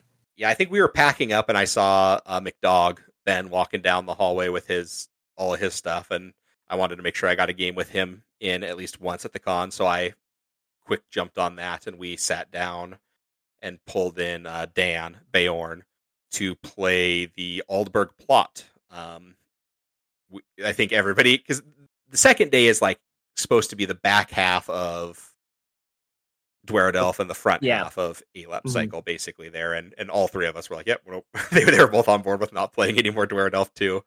Uh, and so yeah, we did Aldburg plot. I played uh, McDog's last alliance of Beornings and Rangers decks, which he calls Bear of War, um, Okay. which is just great. Uh, it, it's a pretty fun deck that you know kind of utilizes um, the skin changer to be able to pop in like northern trackers and stuff um, using the contract. So Sure. kind of a goofy deck. It it didn't function super well on that front for me. Like I think he told me I was supposed to have more rangers in play than Beornings was the idea. It had a lot of cheap rangers so that then the Okay. skin changers would just be one cost um, with the contract discount since you had fewer Beornings. Sure. and I I was backwards. Like I just ended up having like a huge table full of like giant bears and Yeah. and stuff. Uh, but it was Well, really fun. Montana, I get it. Exactly, it was a fun deck. He he uses Hero Beorn in it, and it was the first time I've played a Hero Beorn deck in a really long time. And he's just a fun card to play with. Like I forget how like the the knife's edge dance you do of like Mhm. he can save our bacon at the beginning of the game by being able to defend like anything and everything and still kill something. But like as he's slowly taking this damage and getting closer to death, you're like, I'm gonna lose a hero if I if we don't stabilize quickly. So that was that was fun. I I know Dan played just a Sylvan deck. I can't remember what McDog played. Um, but we had a good run through the the quest. We we were kind of thinking of trying Oh, for yeah, I a couple of the achievements, but uh, one of the achievements was I think to go to the stable or whatever place pulls out the guards and then never kill them. And we didn't really want to do that. And then the other one was to get all eight clues. And we were like, eh, maybe. And then by the time we were like three clues in and it had already been playing for an hour, we no, we're just gonna we're just gonna Eh. get our fourth clue and get out of here. Um, Dan was getting hungry, so he got himself lunch, uh, which is where where you came into the story, right? Yeah, so I, I got the bullpen call. Uh, I because I was at the time I was vlogging, and then uh, Dan is like, "Hey, I need somebody. I'm hungry. I need somebody to sub in. Can you do it?" And then I was like, "Okay, yeah, I can do it. Hang on, I can. I'm trying to see what uh, McDog is playing here quickly on a video here because I, I got okay. So he's got uh, neutral uh, Neutrogena." Lore Pippin and Denethor. Okay, yeah, that's right. Because um, So some crazy McDog deck. Exactly. Well, because I was going to say, I'm glad you looked it up because he, he deserved the shout out. Because again, like I played well enough, and like Dan's Sylvan deck, I don't want to say it limped along because that's unfair, but it, it didn't quite go like crazy Sylvan like it sometimes can. Right. So both of us were probably playing at like a B, B minus sort of level. So McDog kind of carried us through a lot of that game as well. McDog Um, carrying you through a game. Who would have ever guessed it? right yeah so it's again I, I know what i'm doing at the con i go find people that i know are going to win me these games right i've played a bunch of Yeah. games with chris and salted pork and and now mcdog and uh, so you know I, I know what i'm doing to to improve the win percentage a bit Yeah. Uh. So anyway, uh, yeah, I, I subbed in. Uh. The good the, the good news was he was playing Sylvan, which is a deck I've played a bunch. You know. Yeah. It's not exactly like because I think he had some some cards that I don't normally play in or whatever, but it was, it was pretty much Sylvan. So I was like, I know what I'm doing here. So I, I basically just sat down and then um played Sylvan events and uh did some stuff and. I, I, because like I had no clue what was going on because like obviously as you're pointing out I sat down and I think I played two rounds with you guys and then you won. So you guys were basically done by the time I yeah you there. came in after we had gotten like all the clues. So we Yeah. basically just needed a big quest push at the end to win so. Yeah so I didn't even know what we were doing. I was just like you're I just have- in there to play a host of the Galadhrim or whatever and and, yeah and I'm turn some cards uh, sideways. Yeah, I'm like, I'm just gonna play a Sylv, play like I would play a Sylvan deck, and you guys just have to uh, run the game because I have, I don't know anything about this quest because I wasn't sitting, I haven't played it forever. I wasn't sitting here when it started, so I don't remember. I don't know. So yeah, I basically just played some Sylvan stuff, and then, uh, um, uh, yeah, I, I, I guess I was Mariano Rivera though, because I came in and I did close the game for us. So yep that did- absolutely it did happen. Um, but yeah, I guess you would have to talk about anything else that happened that game because honestly, I don't, I didn't understand what I was doing other than, You know, it was- play Silver Game events. it was another one of those that wasn't like super um like crazy gameplay perspective because again mcdog and i were like two of the main playtesters for this quest this is the Mm, one that mhm. both of us commiserated over recreant riders like almost ruining the quest for us in um and so we both knew we weren't like 100% familiar with like exactly everything that happened but it wasn't like there were any surprises for us like we okay. we meticulously moved through the quest and correctly chose clues that we knew our decks would be able to to do and and got out of there. So it wasn't it it wasn't anything crazy other than I think the first couple rounds maybe we were thinking Beorn might die, but he he managed to hang on. Uh, my my hero card Beorn, not not Dan sitting next to me at the table. Okay. Yeah. So, uh, I don't know. We won. I got We I'll won. count it as a W. Uh, I got the save, so I still get the win. Um, still works for my incentives on my contract, right? Yes, indeed. Yeah, and then I Uh, think what Meg came over to our table, Chris, and asked if you wanted to play a game Right, because uh, with 'cause, us. uh, Meg and I had originally we were going to go play a game. That was Mhm. uh, I had just finished up like walking around and uh, getting some B roll or whatever the hell I was doing. Um, and I was talking to Meg uh, because I hadn't I haven't seen him in a while. Um, and he was saying he had never played Glittering Caves and wanted to play it. And I was like, okay, let's go walk around and, and go find a play. And then Dan roped me in, and so I was like, okay, because then Megan went to go. I forget what he had stepped away for like a a hot minute because that's when Dan wrote me in because then he saw me solo, I think. and so then I was like, okay, Meg, let me finish this game up and then we'll play.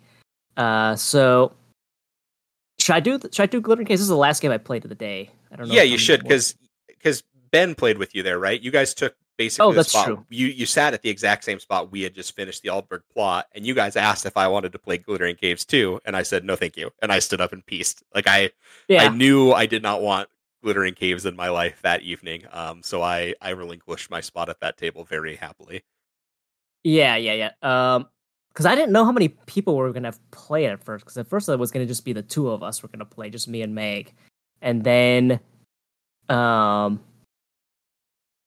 then McDog said he'd play, and then uh, we were setting it up because Me- like Meg had never played it, so I was I and I've played it a couple of times, and McDog said he had played it a couple of times, but it'd been a while. I think so. We were trying to set up the map, and it takes forever because it's like you gotta lay it out, and then you gotta like Move Um, cards around, and you have to raise your threat after you've moved them a couple times, and have continuous Yeah. paths. Yeah, there's there's a lot. There's a, a mini game almost of setup map setup for that one.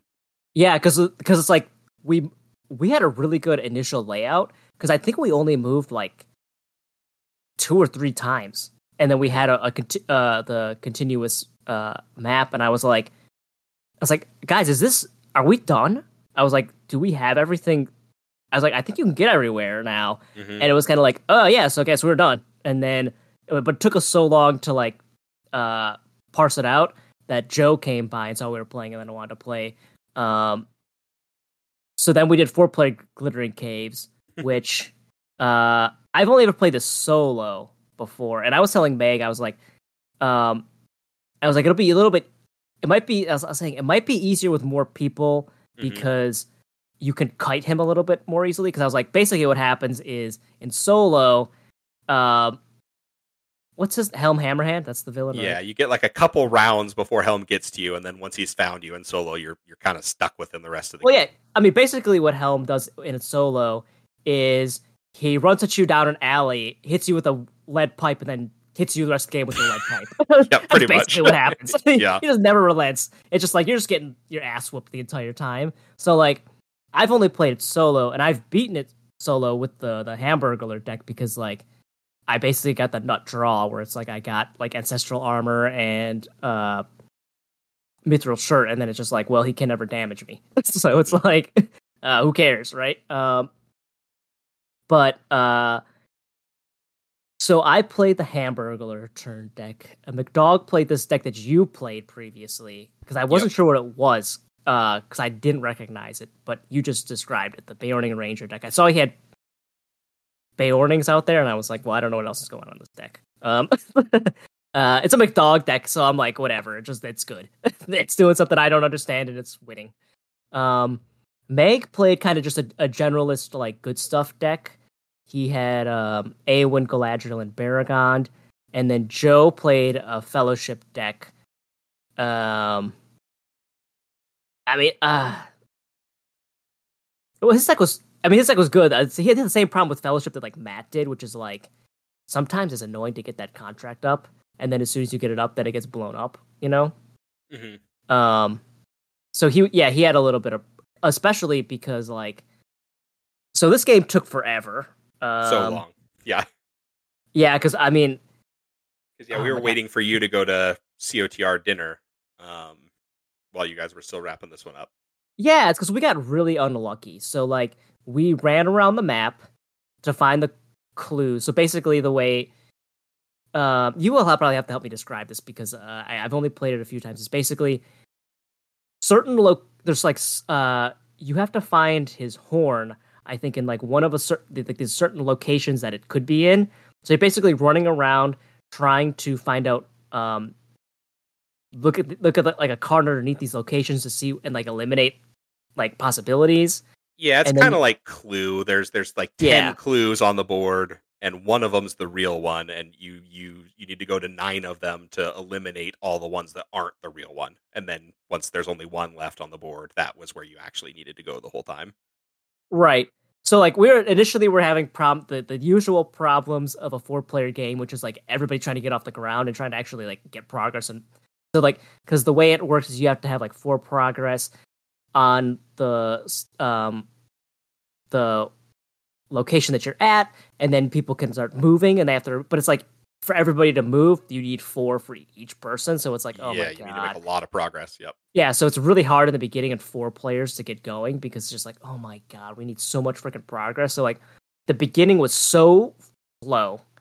And then I mean we just got really unlucky because one of the achievements and uh Chris says this in the when we first walk into the uh um area and we're looking at the achievements before like anybody has come in and we're looking thing and Chris he's like, "Oh, I'm really interested to see people try this one, which is glittering caves. Visit every single location." Mhm.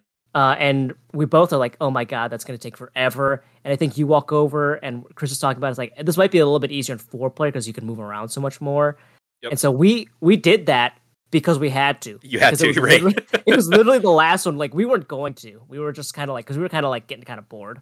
We were kind of like, oh my god, this is kind of annoying. We just wanted to be done, but we literally had to go to the last one because and, and explore them all because it was just like that was where it was. So that was kind of annoying because there was a certain point where it was just like we were so far up on the game that it was just kind of like okay, we're basically just like and we had so many of the uh, slipstream uh, location whatever lets you like um, go between Jump the water the locations. Yeah. Yeah, so so we were like so set up and we're so ready, and it was just literally like two of us had to basically just go to the last two and like run through like three spaces just to get the last two. It was like it was kind of annoying, and then we all had to run to the one that was, of course, it was at the edge of the map too. It could be in the middle, so it was like everybody's got to run there, and it was um the one that made us all discard down to uh, five which was really funny because that's like the worst one because late in the game, everybody's got a huge ass board, right? I mean, Joe's playing a fellowship contract, McDog is playing a Last Alliance one. I'm playing Caldara. It's like we got, everybody's got so many like allies and stuff into play, so that was like made a little spicy at the end. Was like having to uh, basically blow up our boards.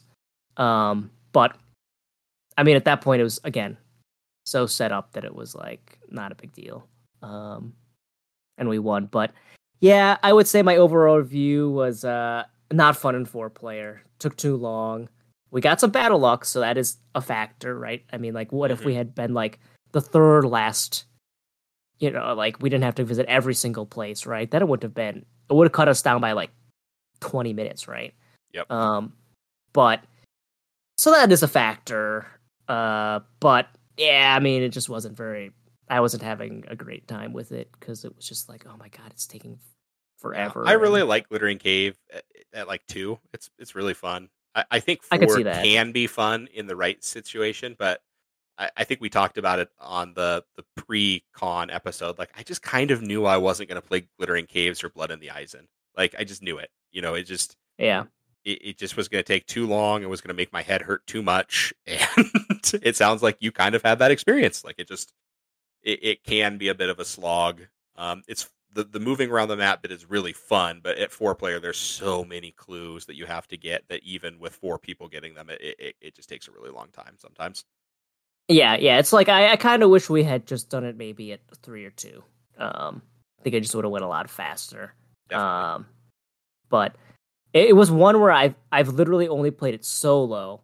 Meg had never played it, so it was kind of like, uh, I mean, we didn't really know what we were doing, so it was kind of like, had I, uh, I I believed you that it was going to be a slog at four, but it was kind of hard to. Tell how much it was going to be. And like I said, it was bad luck too that it had to be literally the we had to go to every single location to f- figure out what we were doing too. Um, but um, yeah, so uh, wouldn't really exactly give that a uh, no pun intended glowing review. Um, didn't Sure. really have a lot of um. That wasn't my favorite one to play. I think it was just too long. Um, but yeah. Well, while you were doing that, and I correctly made the right decision to hop over to a different table, um, I ended up playing with Doug, uh, Doc H username on the Discord and everything, and Dan uh, again, and we played Ambush at Erelas. Uh, so the first quest in the ALEP Deluxe, and this was my uh, second run at using my Tardy Takes deck. The first one I, I think I fair to say the first time using it in like a real game without somebody basically taking over the combat phase for. Like, yeah, can right. the deck function just in like a normal game against a normal ish quest? Like Ambush at Erelas is on the easier side, but it's still like a mid difficulty quest. Um, now I can't remember. Does your Caldara Burglar's Turn deck have? Oh no, it doesn't have Sword Thane in it. It can't. So Dan Correct. was playing uh, his ag- his aggro Caldara deck. Then I couldn't remember if he was doing Burglar's Turn or just his, but it, it must have been his uh, aggro Caldara deck. Yeah, if he, he was playing mine, he would have laid down McDonald's. Right. Well, that's what I'm saying. I couldn't remember if it yeah. was or not. Um, Yeah. And so, yeah, and then I used Tardy Takes, and Doug, he printed off these incredible alt art decks where his was a last alliance of Eagles and Scouts, and it was all Top Gun. art. Oh, it was, it was the Top Gun one, yeah. and so he played that, and it was great. I love uh, I, Gun's cheesy and, and ridiculous, but it, it holds a special nostalgic place in my heart. So I loved getting to play across the table from it. And This was- it.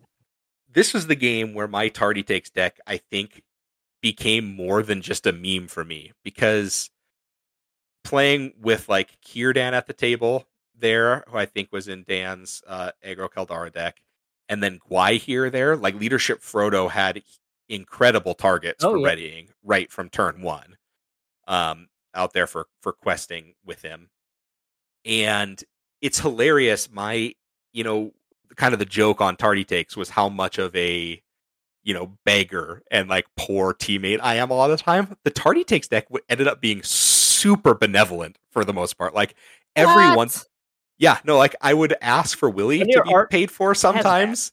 And then Bifur, like I, I, I think I maybe asked for somebody to give Bifur a resource once just so I could play like you, you know some needed lore card for the table. You, you know, but like I cannot believe how well my deck functioned there. I didn't hit the huge um tighten your belts play, which I did in the the first game, which really jumpstarts a, bur- a Oh, a yeah. lot of friendship deck. I didn't hit that, and it still went great.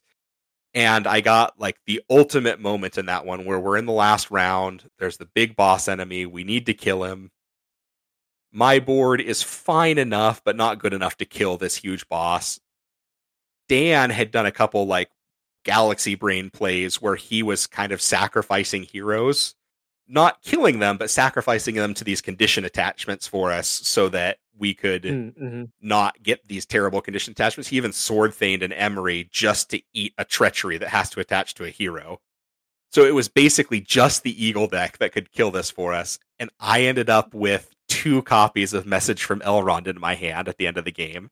And I was able to pass him a copy of Justice Shall Be Done and a copy of Good Harvest so that he could get, you know, like the nine resources, three Right. cards, and play basically out his entire hand because he had the resource smoothing there. And so he dumped a huge he, he he basically emptied his hand of eagles onto the board at that point. And we needed every single one of them to end up killing the the boss enemy that round. Like yes, we probably could have sur- like done one more round and still won, but it was amazing that like the justice shall be done play actually worked. Like it wasn't just like to get somebody out of the game. It was like we needed those cards and resources to win, and I messaged from Elrond Elronded them over.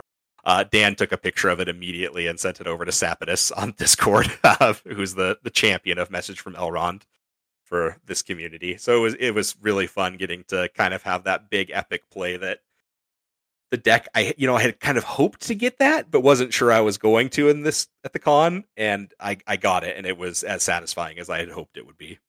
I don't think you know how to pilot this deck very well, dude. To be honest, it sounds like you're playing it the exact opposite of the intended purpose. I, I really was, yeah. Like I should have been sitting there being like, "Give me a Bifur resource, give me a Wilyador. I'm kicking this dog off a bridge." Like that was what was supposed to happen, and that's not really how it ended up playing out. Yeah. Well, do you remember we we played our really funny uh, Venmo Cash App uh, Aaron Yep. Riders? Aaron That Riders, really yep. fun at our yeah, that was the other card because yeah, bond of friendship. Like, I I always had spare resources, like I, so I was giving out resources like candy over the games like, instead of taking them with Bifur. I was throwing them all over the place because like I don't need four resources on Thorin Stonehelm when I only have two cost tactics cards or less in my hit deck. You know. Yeah, so it was fun. It was a it was a good game. It was fun to see the the Eagle Scout deck um, out there. He gave me a copy of it, which I I have. Uh, I saw that he's working on a sequel deck that is Ratagoose uh, that he's bringing to the con next year. So I'm very excited to see see that one and hopefully get a copy of it as well. I've only seen the uh, beach volleyball scene from that movie. That's Mhm. it. I've never seen Top Gun. That's why I, obviously I did not see Maverick, which was like the movie that saved movie theaters, which I Right. um Maverick was pretty mediocre. Top Gun. I don't know that I could really recommend it that strongly now. It had it was one of those that like I think you had to watch growing up okay. and be be like okay with the cheesiness of it because you were a kid um or or experience it in the 80s or 90s when like that level of cheese was appropriately okay for this sort of movie and then just be able to look at it through like the rose colored nostalgia glasses now you know? Okay. like i i think if i recommended it to you know you now eh, you might like it but i i don't know. It's it's it's, it's not amazing. Yeah, uh, is it maybe you're thinking it's kind of like Rocky 3, right? sure. Yeah kinda like, exactly. Exactly. It's the uh, right level of camp but you have to yeah. want it Right. Cuz Rocky 4 I think you could actually still like recommend because it's so stupid. Um that it's I think that would still kind of enjoyable because it's so Mhm. it's so cheesy that it's like oh my god. But anyway, uh we don't need to digress with uh movie talk. Um we could go forever on this. Uh you still played games that day, right? Anymore? That was my last game that that's day. Yeah. at- yep. Similar to the day before. Uh, I think I went and had a beer and walked around and talked with people and just hung out before co- or Cardboard of the Rings dinner that night after that one while we waited for you to finish Caves Up. So yeah. Um, all right, so let's move on to the last day. I have one game that I played because um, my flight I had to leave at around three mhm. three thirty, and so I just played the one game and then called it quits and just vlogged. Um, I played the we uh as a group we had been wanting to play the meme game where Mhm. everybody played the meme decks. Um, so Snake, I control the memes, and I played the Oath with Chad was playing the Simpsons deck. Uh, Matthew D play. I gave him the Mario Kart deck because he didn't have one. He had a real deck, and I was like, no, no, no, no, no, my guy, you got to play a meme deck. So I gave him Mario Kart. Uh, Dan played your deck, the Care Bear one, and then I played Hamburglar. Uh, we did the achievement where stats were doubled, and honestly, that just made it more tedious. Um, yeah. it was just like it just took longer because it was just like oh god these guys are like they're not oh the one that was annoying was the one that um there's a couple of spiders that are kind of like the one that like makes you exhaust uh when you engage it is annoying and then the one that's like uh has additional attack strength when stuff is exhausted is also pretty annoying Right. All of a sudden, there's six attack spiders or whatever, and That like, oh, was- well, this is a little spicy now. Yeah. Yeah, that was bad regular. Like, they'll leave the, the stat double, and that going to be really bad for you because it's like, oh, I quested with five characters against plus five attack strength. Uh, oh, and I'm defending, so six. It's like, great, cool. Um, so honestly, that would just made it tedious. Uh, so, uh, the oath, eh, it was all right. I mean, it was mostly just fun to have the the memes out there, but Mhm. um, yeah, those I mean, aren't the, those aren't conquests for experienced players. Those are introduced players to the game quests. Like so, there's Yeah, only yeah, so yeah. much you can do with the achievements to make them interesting. yeah, and the, the you deck guys is so brought the thin. fun. Yeah, the deck is so thin too. You just see the same cards over and over again so many times too, because it's like there's so many cards that bring the stupid enemies back. I was like, oh my god, my guys, this is like crazy. So yeah, I mean, nothing really to say there. Uh, Quest not that great to play, but had some. It was mostly for jokes. So Yeah. uh, that was it for me. Uh, yeah, it sounds like. Uh, well, I guess we can save this, but uh, why don't you tell us about like the five quests you played this day? Yeah. Why don't you monologue? Do me and monologue. Okay, forever. perfect. I'll kind of rapid fire through and just hit the the high points there. The first one I did was Fire on the Eastemnet. Um, I played that with uh, Eric Tritonrek, uh, Radix, and then Greg.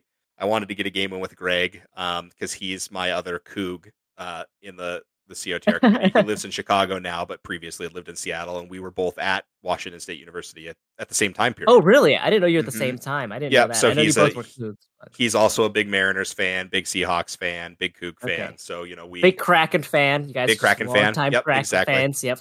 Yep, lifelong together. So we- you know, we we we've talked each of the last couple cons, you know, sports ball stuff a lot, um, but had never played together. So I wanted to make sure I got a game in with him. He, I played an Eagles deck, just my normal like Alep Eagles, and Fire on the Eastemnet's kind of like a beefed up version of um the what gosh the the villager one in third cycle. Amadin. Amon-Din. Thank you. It, it's basically the same mechanic. Uh, and my Eagle deck can do a lot of different things, and I played it like suboptimally for helping the table, but very optimally for fun.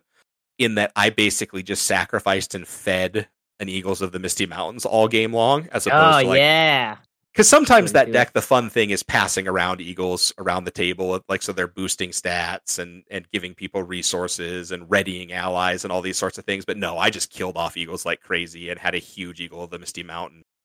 Hell Um, yeah. and, and the big highlight was definitely that I passed that to Greg at some point in the game and pla- slapped a uh, support of the eagles on his Legolas Oh, hero nice. and and i think he had a black arrow as well so one of those overkill moments i think we calculated he had like 36 37 attack strength to kill the boss um just from legolas uh in that which was which was a fun highlight and then we kind of ran it back at the same table spot there radix and greg and i um Triton Rec went off to play with some other folks, and so Doc H. Doug came and, and joined his spot, and we played Mustering of the Rohirrim, so the fifth AP in the ALEP cycle there.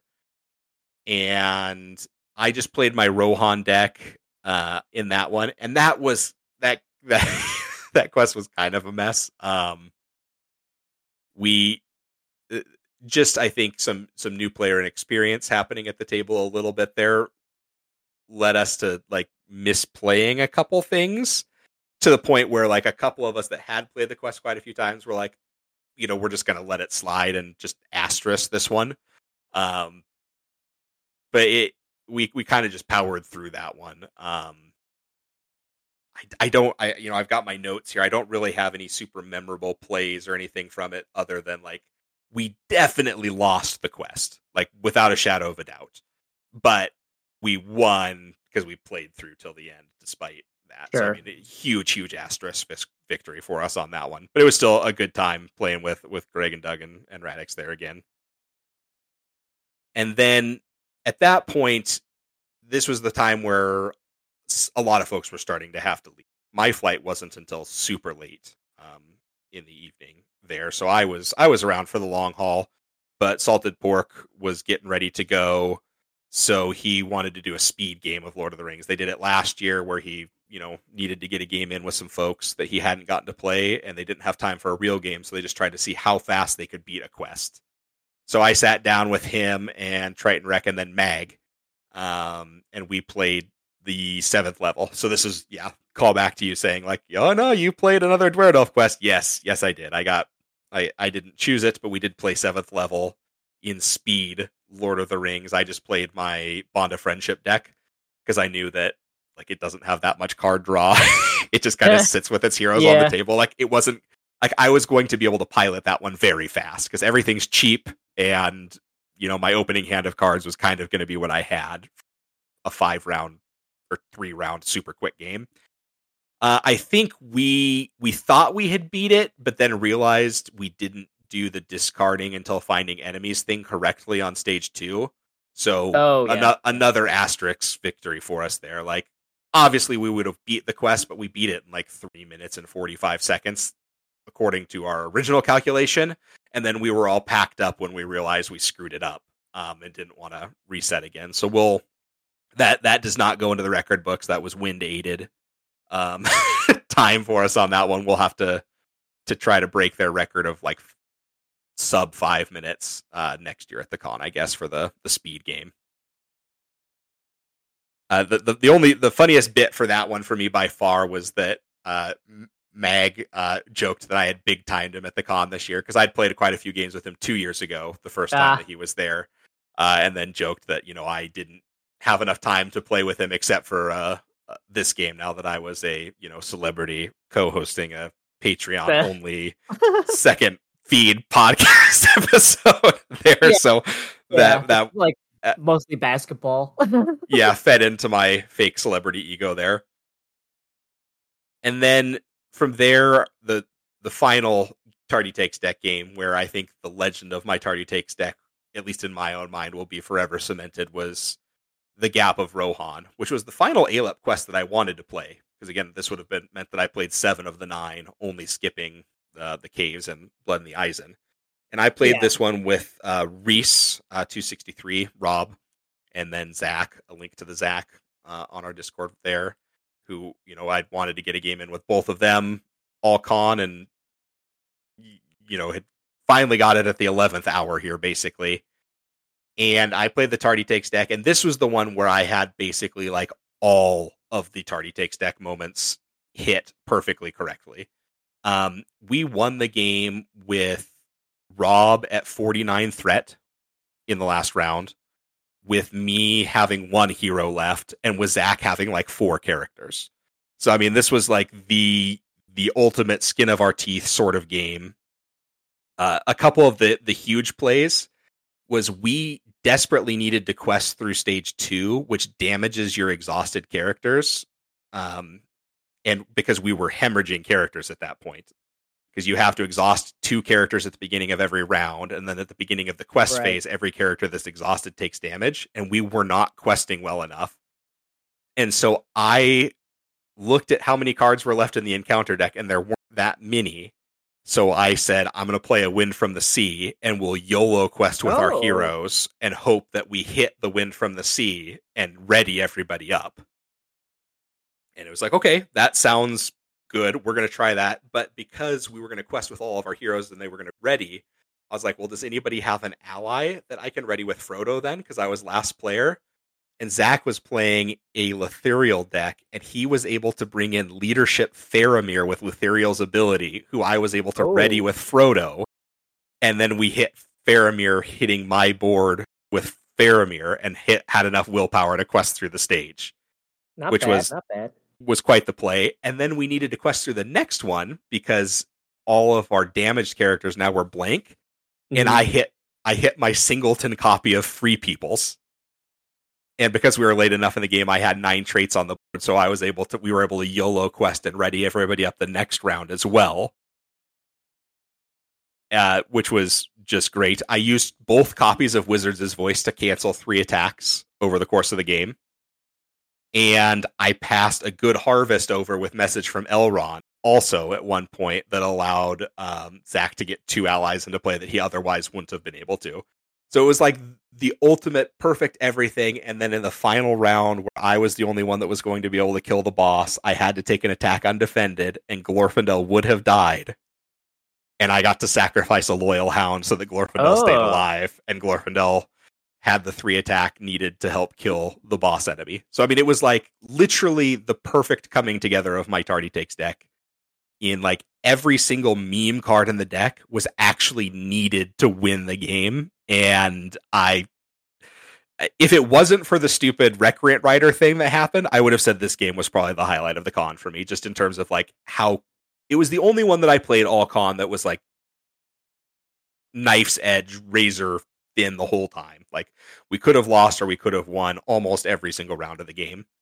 Uh, so that was that was a blast for me for that one there to kind of more or less finish my con experience out. After that, I sat down with Chad. Uh, hang, hang on here. Oh, sorry. How come whenever you play with the other people, you pass them useful cards? well, in my defense, the the two times I've played with you with message from Elrond, we have been just like curb stomping the quest. So no, like that's true. That is true. Like I had I included Good Harvest in the deck specifically just Oh, so I could right. pass it to you for leadership Elrond purp or for uh, ally Elrond That's purposes. right. I forgot. Yeah. But we, we didn't realized I had need it because you sneak yeah. attacked it exactly. So that. that so at that in point, I'm, I kind of just had to do it for memes for you. But like in these ones, it was like we actually need it. And man, message from Elrond, I am the biggest fan of that card. Like I can't believe that I used it th- like three copies of it to actually like help win games. Um, yeah, message from Elrond plus Good Harvest, great combo. Who knew? Uh, But yeah, I, and then I rounded out my con. I, I had not gotten to play with Chad yet. I, I think I missed out on playing with Aaron at the con this year as the only other COTR member I didn't play with. But Chad and I did a uh, game of Roam across Rhovanion where I used my Eagles deck and it kind of just sucked. Like I I had a terrible run of it where I didn't do much and it didn't matter because he used uh, like a fellowship deck where he had like I think Sam, Frodo, and Smeagol. And he just he basically just could have won the game even if I wasn't there. Gwaihir Yeah. kind of did some things, but but we just roamed across Rhovanion together. So it was nice to get a game in with Chad there at the end of the yeah, I'm not surprised. last game. Your Eagles deck can't push push as well as mine does. So It cannot. Nope, not even a little bit. So yeah, that was that was the end. You know, I got to play the majority of my decks that I brought. Uh, we didn't get our burglars turn in game, unfortunately, but um, Autumn Eh, we- wasn't there, yeah, so we didn't get to sequel it yeah, correctly anyway. So yeah. Uh, yeah, we we we discussed that with uh Bob at the end. We were like, that's got to be the thing that we do right away. I was like, yeah, next year. Actually, you know, it's funny because we, as I mentioned earlier, it's like, oh yeah, the problem with the freaking doing the swag is as soon as you're done, nobody's available to play a game except for. But we were like, you know what we should do, Bob? Is like you should just wait. I think. Do we say like first thing in the morning? One of the times we gotta like. That's like the Yep. first thing we gotta do is we gotta meet up with him, and it's just so hard to plan something for later in the day because everybody that's the problem. gets so Yeah. disjointed. Somebody's halfway through a game, somebody just sat down. Yeah, Mhm. but I had a lot. So I had a lot of fun Friday. We or sat or Sunday. I'm sorry. I, I got to play with a lot of people that I had never played with before, which was cool. Um, I think that was something I really wanted to be intentional about at the con this year, Yeah, since I do. I, I tend to play a lot of games with you, and I tend to play a lot of games with Salted Yeah. Pork, and I tend to Yeah. play a lot of games with the other ALEP people. Um, which is fun. That's kind of why I'm going to Minnesota is to see all you people. But it was fun to get to play some games with some other folks too. And I yeah. really well, it. yeah. We gotta play together for the content and for the shenanigans. Um, so we Yeah. gotta be the vlog stars, right? for sure. Uh, yeah. Overall, I would say, uh, yeah, that was one thing that kind of stunk this year. Is I didn't get. I mean, I played with Matt, you, John, Matt and John, uh, Bob, uh, Chrissy and you, Bob, Chris and you. Then like uh McDog and uh you and then yeah uh Purple Wizard, Meg, and McDog, and then uh Chad and like a couple Greco guys. I didn't really get much in, but I think I mean, let's be real. Like I said, part of the problem was that Friday I felt at a certain point I just felt so bad that I was just like, I'm done. So like I think if I had felt better on Friday, I would have maybe tried to do a little bit more, but um yeah. I mean it's tough when you don't feel well, right? I mean Definitely. Espe- the con is not a like conducive environment to not feeling well. It's Yeah. loud. There's a lot of energy. There's a lot of people. Um, a lot of people you want to talk to. A lot of people that want to talk to you. Um, mhm. yeah, it, it's not a, a fun place. You said yeah, headache by the end. Like yeah, no, not a good time. Yeah, and, and uh, we we split things up. Uh, we'll get to that now soon. Uh, pretty much doing some other stuff also kind of like took me away from the con. So then I couldn't like. Then it was like I came back and it was like oh, everybody's doing stuff again. so um, yeah, definitely. so uh, because that happened last year too. Because last year we did the um. Did you come with us? Oh no, because you were at the ALEP lunch. I went to we the went to- lunch. Yeah, instead when we went to uh the archive and we went for the tour. Uh, but I think what I think what the advantage of that one was because you guys did that lunch, and when we came back, um, and then you guys came back and a whole bunch of people. So it was like, yeah, that was a little bit different last year, but uh, yeah. So I wish I'd gotten more games and with different with more people. Um, like I said, unfortunately, part of the thing is just like because we do the swag thing, then it's kind of like, well, not much to be done about that, and then some other stuff. But yeah, I just didn't play that many games either. Like we counted what I played: uh, one, two, three, four, five, point five. If you want to count like the Aldburg as a half game or whatever for me, Mhm. I just didn't get many in. Um, uh, Glittering Caves probably didn't help. That took so long. Um, Well, Friday is just so hard. Like even if you weren't Friday's too sick, busy. like yeah. you know, like I guess we're kind of going into that, but like we do swag. I had time for one game. I did Alep lunch. I did henna tattoo. I had time for a couple games, and then we went to Caleb's. Like I mean, there were there were There's four non card game related Yeah. things that I was doing that day. Yeah. Yeah, it's true. Yeah, it's it's it's just hard to get stuff in. Um and then Sunday, uh the difference as well was last year I drove.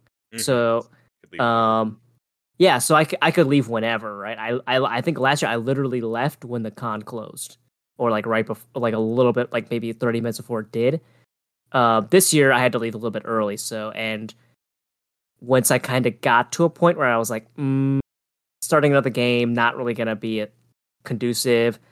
I was just done. So that way I was just like, I just didn't have the time anymore, you know. So that's another factor thing too. I could have probably gotten like one or two more in had I driven, um, as usual as the previous years. So I think that mattered too. So, um, anything else you want to quickly say about the game show? I guess let's save it for wrap up. I guess right. Closing thoughts, maybe. yeah. Uh, so let's go. Let's go in. Uh, let's run through our shenanigans here of stuff we did. So, uh, well, I guess the first thing we should talk about is uh, we met up at the airport together, and uh, I completely blew you off to go try to find a bathroom. Yep. I was just like, I really gotta pee. Understandable. Yeah. and then like, uh, um, then you just walked up to me as I was just like beelining it towards the bathroom, which was kind of funny.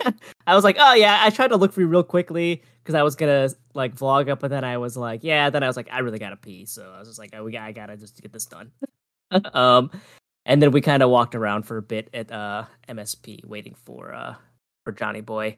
Um, so that's not the there's not much to talk about there. I mean, we talked about a lot about basketball because uh Mhm. The Dame trade had just the happened. Dame trade. Yeah, so that was like, oh, that's the. I guess I should that should have been on shenanigans. Was my brand is strong because multiple people, the very first thing they wanted to talk to me about was the Dame trade. I mean, it had happened on uh Wednesday, I think, right? And we Mhm. were there. there so it was like it had just happened. like too. less So- than 24 hours. Yeah. yeah, so of course it was the it was the hot topic too. Like it, like it was like so mind blowing. Like, uh, oh, I told I had uh, you know, we haven't talked to Dan on the podcast about. It. I talked, I've talked to you guys in real life, but it was like, I it was the my afternoon of the last day before uh, I was at work before I was going on a vacation. I was like, I cannot work under these conditions, guys. Uh, First of all, I don't want to be here because I'm going on a vacation the Dame trade happened, and I was just like, "Oh my god!" I was yeah. That my my the, the rest of my afternoon was just cooked. I mean, big shock, right? But um, so that was uh that was a good one for me. Multiple people immediately just immediate. That's the first thing they want to talk to me about. So I was like, "Hell yeah!" The brand is strong for me on that one. Um, yeah, we met up with Chad. Went to the hot uh, at the hotel. Um, saw because he brought everything he had because he drove this year. It was like crazy how much stuff he had, wasn't it? Mhm. Yeah. I mean, he brought everything. yeah. So much previous year swag to get rid of, a bunch Yep. of play mats, all his entire collection. He had a, a multiple like gigantic plastic totes full of Lord of the Rings Mhm. stuff, uh, which was fun to get upstairs. Glad we had a, a crew to carry it up with us there. Yeah, yeah. So then we uh, we kind of um looked at some stuff that he because he had brought like his, his art. We uh opened up the box from John of all the cards. um, did some goofs with that, and uh, just kind of hung out. And uh, then we we sleeved all of my Coke brick of cards, which took forever. Um, and then uh, anything anything else to say about that? I mean, I can't. No, think- not really. It was fun Thursday. It's it's always fun to get in early. I think the day before the con, get to meet with everybody, hang out. Like we did a lot of like COTR group stuff that day, which was nice since we didn't get to do a lot of like gaming and playing with the team over the weekend. So that was fun. Yeah. Uh, in the lead up to the you know brewery event that night. Yeah, which uh the one bad well, it's probably good because it, uh only one TV had the freaking NFL game on. on. Yeah. And I was like, this is stupid. We're at a bar. How's but it was because Yeah, they were playing replays of a baseball game. I the know. Twins I game like, that had happened earlier in the day. Ah, it was it was okay. We sucked anyway. We lost, so I probably would not have wanted to watch the game. But I was also kind of like, why does this bar have? It's the NFL. Come on, right? You know, um, whatever. But um, yeah. So I don't know what you did at at, High Pines. I uh, chatted with um, John Leo a bunch. Um, we talked uh, talked with um, Kitty and and uh, Sarahi, and then um, yeah, we made some. Uh, Golden Bachelor was on. We were talking about Golden Bachelor a bunch too, because it was just like the con the concept of that is just really funny. Um, so yeah, uh, but I didn't really do much anything super notice. I mean, notable. No, The- no, nothing worthy of the the podcast here. Probably just a, a nice evening hanging out and talking to people that I Yeah, talk to a lot on the internet, but don't get to see in person very often. So, yeah. Oh yeah. Basically, the notable thing was the weird football thing. mhm. Um, so let's go to let's talk about the swag here a bit. Um, let's do some of the funny ones here before we do the the, the book here. So foot bags, my god, this was like uh this was like the like best idea you've ever had, Oh yeah, easily. Uh, easily. Like I, Yes. I full stop. The best idea you've ever had was pitching hacky sacks, which then Matt called foot bags because he thought everybody else called them foot bags. So now we all call them foot bags. that's what the uh The company That's what- called them. that's what the company yeah. calls them. So yeah, so they're hacky like, sacks. They're not foot bags, but they're foot bags because now they are. like calling it like uh facial tissues at a Kleenex, right? Um, yeah, what it's kinda I like. think uh, John joked, or maybe not joked, maybe maybe seriously, that like the time that we got into the center there before the con opened on Friday was like a core memory for him.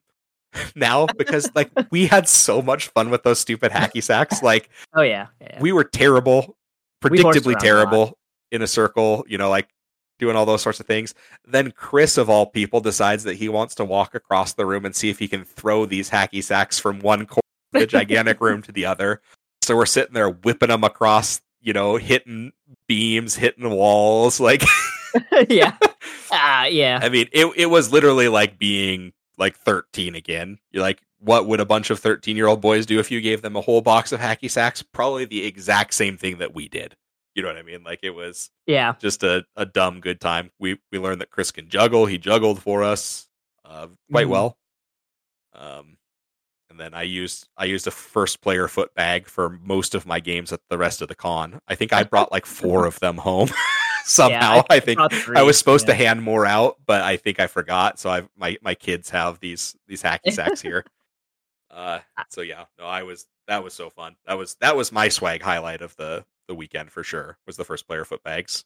Yeah, that was a lot of uh fun to do. It was just like yeah, it was like so crazy. Like that was I mean it took it was so easy for us to set up the actual like our swag stuff because it's like it It's just books the item we had was, yeah. it took no time. I was like, "Hey, we're we're done. and then it was just like we opened up the foot bags and I was just like, hell yeah. And we were just like, yeah, then it was just immediately like it devolved into chaos and um yeah, as as as should have been predictable, but yeah, that was a lot of fun. That was probably uh that was like my I think uh on the Con of the Rings uh survey, I think I put that as my highlight. I was like, Yeah, the secret mean- highlight was us horsing around before with the with the hacky sacks before the Yep, the just good dumb fun. Yeah. Um we had the hilarious trying to handle all of your tardy takes uh decks that we got the accent did we talk about this on the the first one where we got a hundred of them by mistake We did not. We we talked Oh, about it in the vlog, so check out the vlog if you missed that. But yeah, we, we accidentally printed a hundred of them. So John, I think, shipped about thirty ish yeah up to the con, and after handing them out to the COTR crew that wanted them and stuff, we had like 20, 25 ish, twenty eight that we needed that we needed to hand out to folks over the course of the weekend so that we wouldn't have to throw them away. And you know what? Uh, every single Tardy Takes deck got uh, taken. So quite a few people like really wanted one, and we were more than happy to. And then I think there were a couple people that we just pestered enough over the course of the weekend Yeah. that they, they finally got one.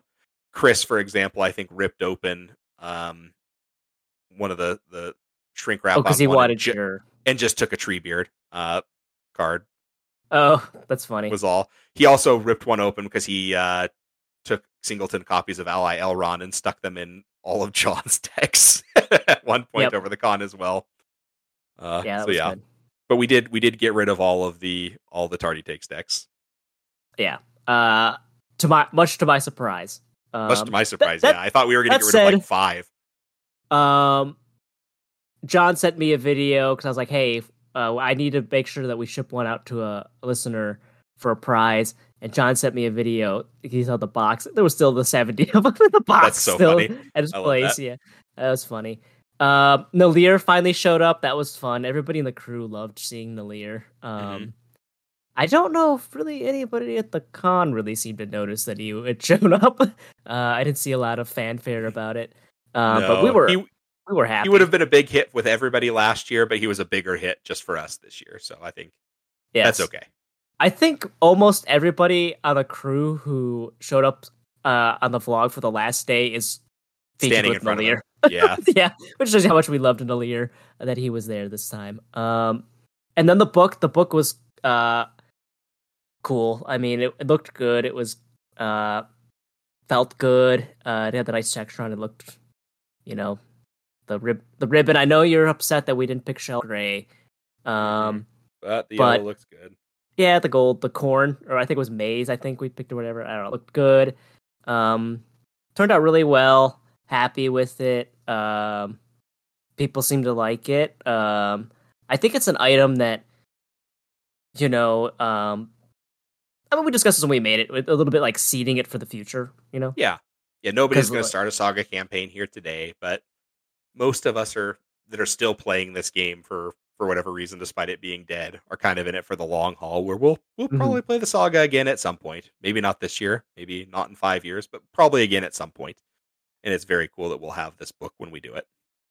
and like for the new players or the you know the revised core set of people or people Mhm. playing with somebody who's like next just getting it's like yeah it's like now is a good time to do it um because like matt used he wanted to do something well he wanted to do an art book for a long time but like the le- the legal stuff with that just like uh, not not not good not working out um but then uh he wanted to do this previously too and i would i would just be like why the hell would we make this when like Vengeance of Mordor or like Ered Mithrin is coming out. I'm like, no one wants to play the sagas, dude. Like those came out like four years ago.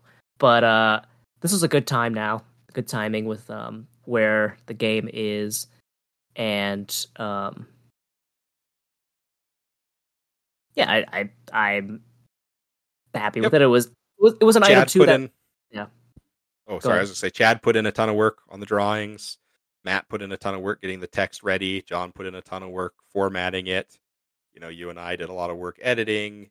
Um, so there there was a lot. We we pulled community members that helped us edit and stuff as well. So it was cool to see a lot of hard work um, come to fruition the way it did. The books looked better than I think any of us could have hoped for when Yeah. we were originally plotting it out. So we're we're very pleased with how they they turned out there.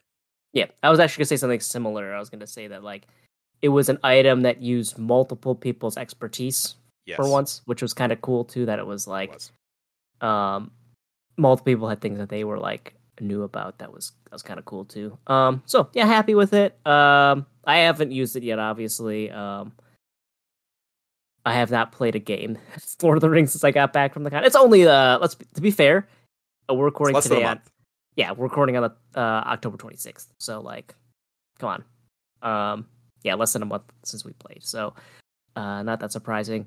But yeah, happy with the book. Uh, people seem to like it. So um, yeah. Uh, I had a tattoo. Uh, this was my other highlight of the con. Chad Mhm. getting this freaking stupid Yaddle henna tattoo uh, was hilarious. Uh, we went over to the hotel and went um, to that like those like uh, I don't know how to describe it for people. It's not it's not in the lobby and it's not in the hallway really. They have like a little nook, I guess, or something like that. You could say with a couple of tables set up. We went there. Um, that'll appear on the vlog. That'll appear on the second breakfast. John's got some audio. We talked to the uh tattoo artist who did it. That was fun. She was really game for it, which was I was gonna say the the, best the part. best part of that by far was how good of a sport she was. Like she was Yeah. excited to do it. Uh, even though she admitted it was kind of weird, like she usually does like little girls' birthday parties. She said is like the main thing she does. So like Yeah. doing a weird Star Wars character for Chad was way outside of her normal Mhm. uh, job operations. But yeah, that was that was the funnest part was that that that she was like so into doing it and and did such a good job too. Mhm. Um, so very Yeah. cool. she seemed to have fun with it. Um, she seemed to like, yeah, we were talking to her and she was having a good time. And she came with us to the uh, Zenter for when Chad showed it off. And she was like IG, she was on IG live and stuff doing Yep. it, whatever. It was pretty funny. So, um, yeah, I, that was and it. As you said, it turned out really good. It was like, damn, this looks freaking good. Yeah. you know. Um, so and then Matt also got the G rune on his hand too. So, uh, yeah. Um, for another really stupid thing, yeah, our two are like two stupid things that turned out really well this year: hacky sacks and had a tattoo. Um, Yeah. so next year we just got got to do exceeded more- expectations. Got to do all stupid stuff. Perfect. um, so Caleb's, uh, I did mention that I went home early from here because I, I got a really bad headache. Um, but we did play Omega Mega Virus. Uh, so story of this game is it's from the '90s, I think. Um, 80s, I think, even. Oh, yeah, either late 80s or early 90s. Yeah. Yeah, it's a it's a board game, and it's um one of the ones with like a, a speaker, I guess you would say, right? It talks to you, like uh, and you're basically like space marines essentially on a spaceship that's uh got a virus on it, and you have to like stop this virus, and so you got to uh, run around um the the board but you have to like uh kind of like I'm trying to think what games are like this, but there's like this um thing in the middle you gotta like push buttons on it and stuff like that. But what's the, the funny thing about it is that uh the virus is like mocking you the whole time. It calls you like puny humans and it laughs at you and stuff Mhm. and it's just it's ruthlessly uh, mean to you, and it's very funny. Uh, it does have, it did kind of have this cool thing where it was like it's got- essentially got like four sections, like a T shape, and uh, those are they're different colors. And like partway through the thing, it would tell you like because it's got a little bit of like this like clue element where you have to find Yeah. like what node the virus is in and as like during parts of the game it'll tell you like close certain um parts of the t or the plus and which means that the virus isn't there so like it narrows it down that was kind of cool that was interesting um so that you played it i played it twice you played it once um, yes. and then uh in my first game, I got really lucky and I found like you need to find basically you need to assemble a weapon so that you can go kill him, basically, the virus.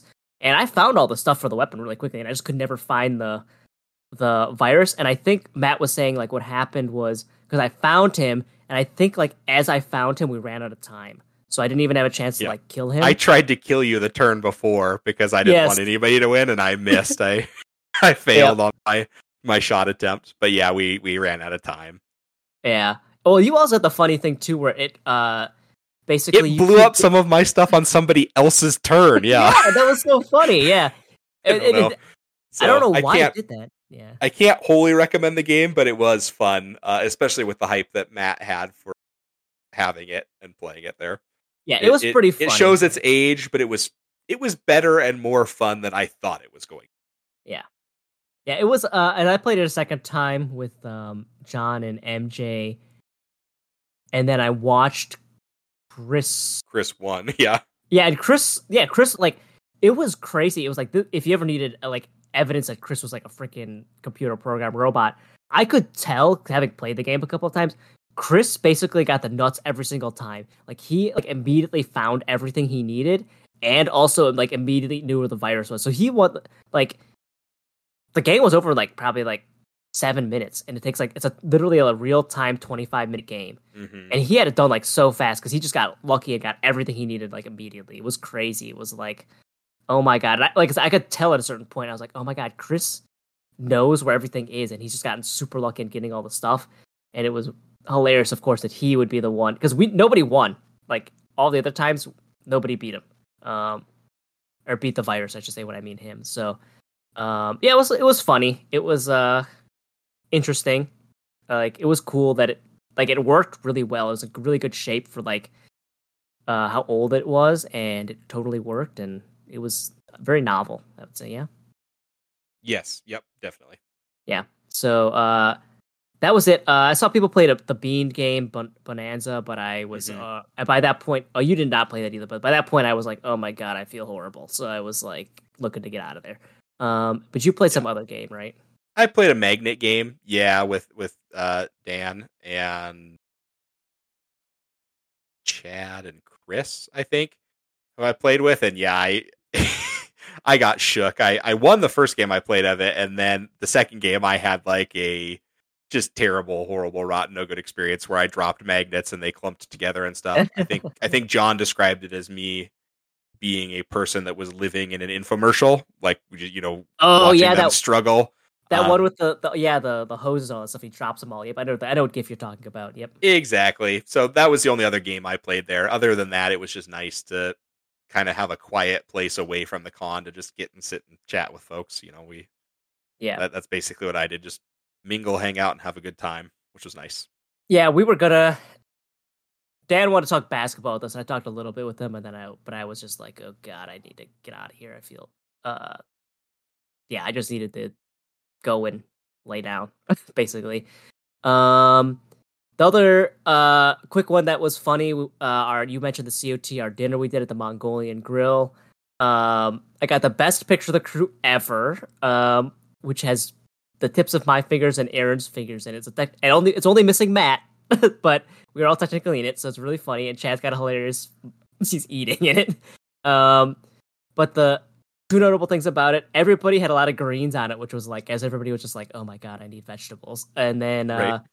the funny thing was to me was us trying to explain college football realignment to Chris. Chris, yeah, that was that, That was, was very fun because Uh, it doesn't make any sense. Yeah, And- exactly. And, so trying to explain it to somebody who knows nothing about it, it it it, It sounds as crazy. It does. it sounds Sounds insane, stupid. and it is. It's because it is. Uh, Yeah, yeah, yeah, yeah. Yeah, that was funny. Yes, try to be like uh you were telling him Stanford is in the Atlantic Coast Conference. And Yep. I was just like, uh, yeah. Tried to explain all this regionality to him and stuff. Was like, oh, so funny. It was like, Yep. yeah, he, had, he had didn't no base knowledge of it. So us trying to explain, yeah, college ball realignment was really funny. It was a good time. Um, yeah. Uh, and then uh, we we did go to B Dubs for a little bit. Talk about another place that was unpleasant. Smelled bad in the room and it was really hot. Um, Mhm. so we did not stay very long because I uh, when I, I did not want to stay there very long. Um, we played just one, uh, a classic. Um, I I had watched the videos. There was a, I had a couple of good clues. Um, have you ever seen? I, uh, you are the right age. Did you ever see Disney Channel original movie Halloween Town? Oh, of course. Oh hell yeah! Okay, I yeah, grew up on had- Disney Channel original movies. Halloween Town's not in my top tier, Okay, uh, but yes, I mean I've I've seen that, and I think there's like two or three more of them, like Return to Halloween Yeah. Town and, and stuff Mhm. too. Yeah, Yeah, so I had a pretty good one there with uh the clue was Halloween and I put town on there and I was like, hell yeah. So I Hmm. felt good about that one. Um I was a terrible guesser. I got both of my guesses wrong. Uh I was in the ballpark, but not quite right. Um because the one it was song and I just thought it was music because I couldn't quite tell what was going Yeah. on, which is close, but uh and then I also got failure. Um, That's tough. people- yeah, because people threw me off a little bit too, because so many people put down like loser sports teams. So I was just thought it was a loser. I was like, these are just losers. so I was like, it just must be loser because I think you had like the Nets, uh, like the Mariners were on there, like the, the Yeah. Vikings. So I was like, this is John. just losers. so I was like, um, or like I was like, it's like a loser or a loss because I couldn't quite figure it out. Um, yeah, but yeah, um, the highlight of that by far was that we got Chris to have Canada as Canada, his clue yep. at the, for the last one there, so that was good. We, we successfully did that. hmm uh, and then we played the worst game of Decrypto ever. Yeah, neither Um, team was either close to guessing the other team's thing. Like I don't even know how much there is worth to say about Decrypto. We had fun, but neither team was anywhere remotely close to winning. Our No, team we just thought- lost because we were Yeah. worse.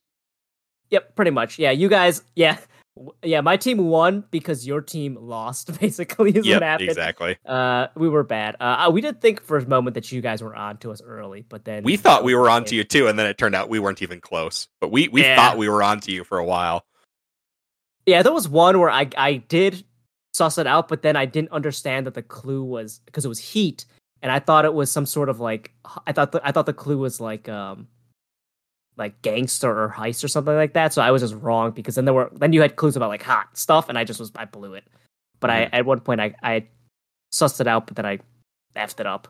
Um, but yeah, so we it was it was probably the worst game of crypto anybody's ever played. It was really bad. Um, you'll Yep. see it on the vlog. Um, we were horrible. Uh, then we played Heat with John. Um, you managed to somehow win with Ferrari, uh, which was surprising. Uh, you actually you just- barely beat the AI though. Let's be real.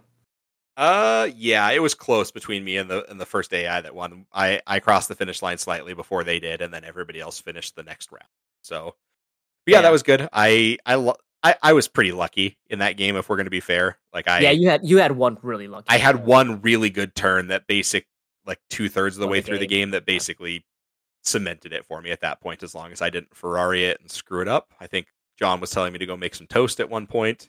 Uh, so, but yeah, I came through in the clutch. Red team won. Um, unlike in 2023 real life for the most part.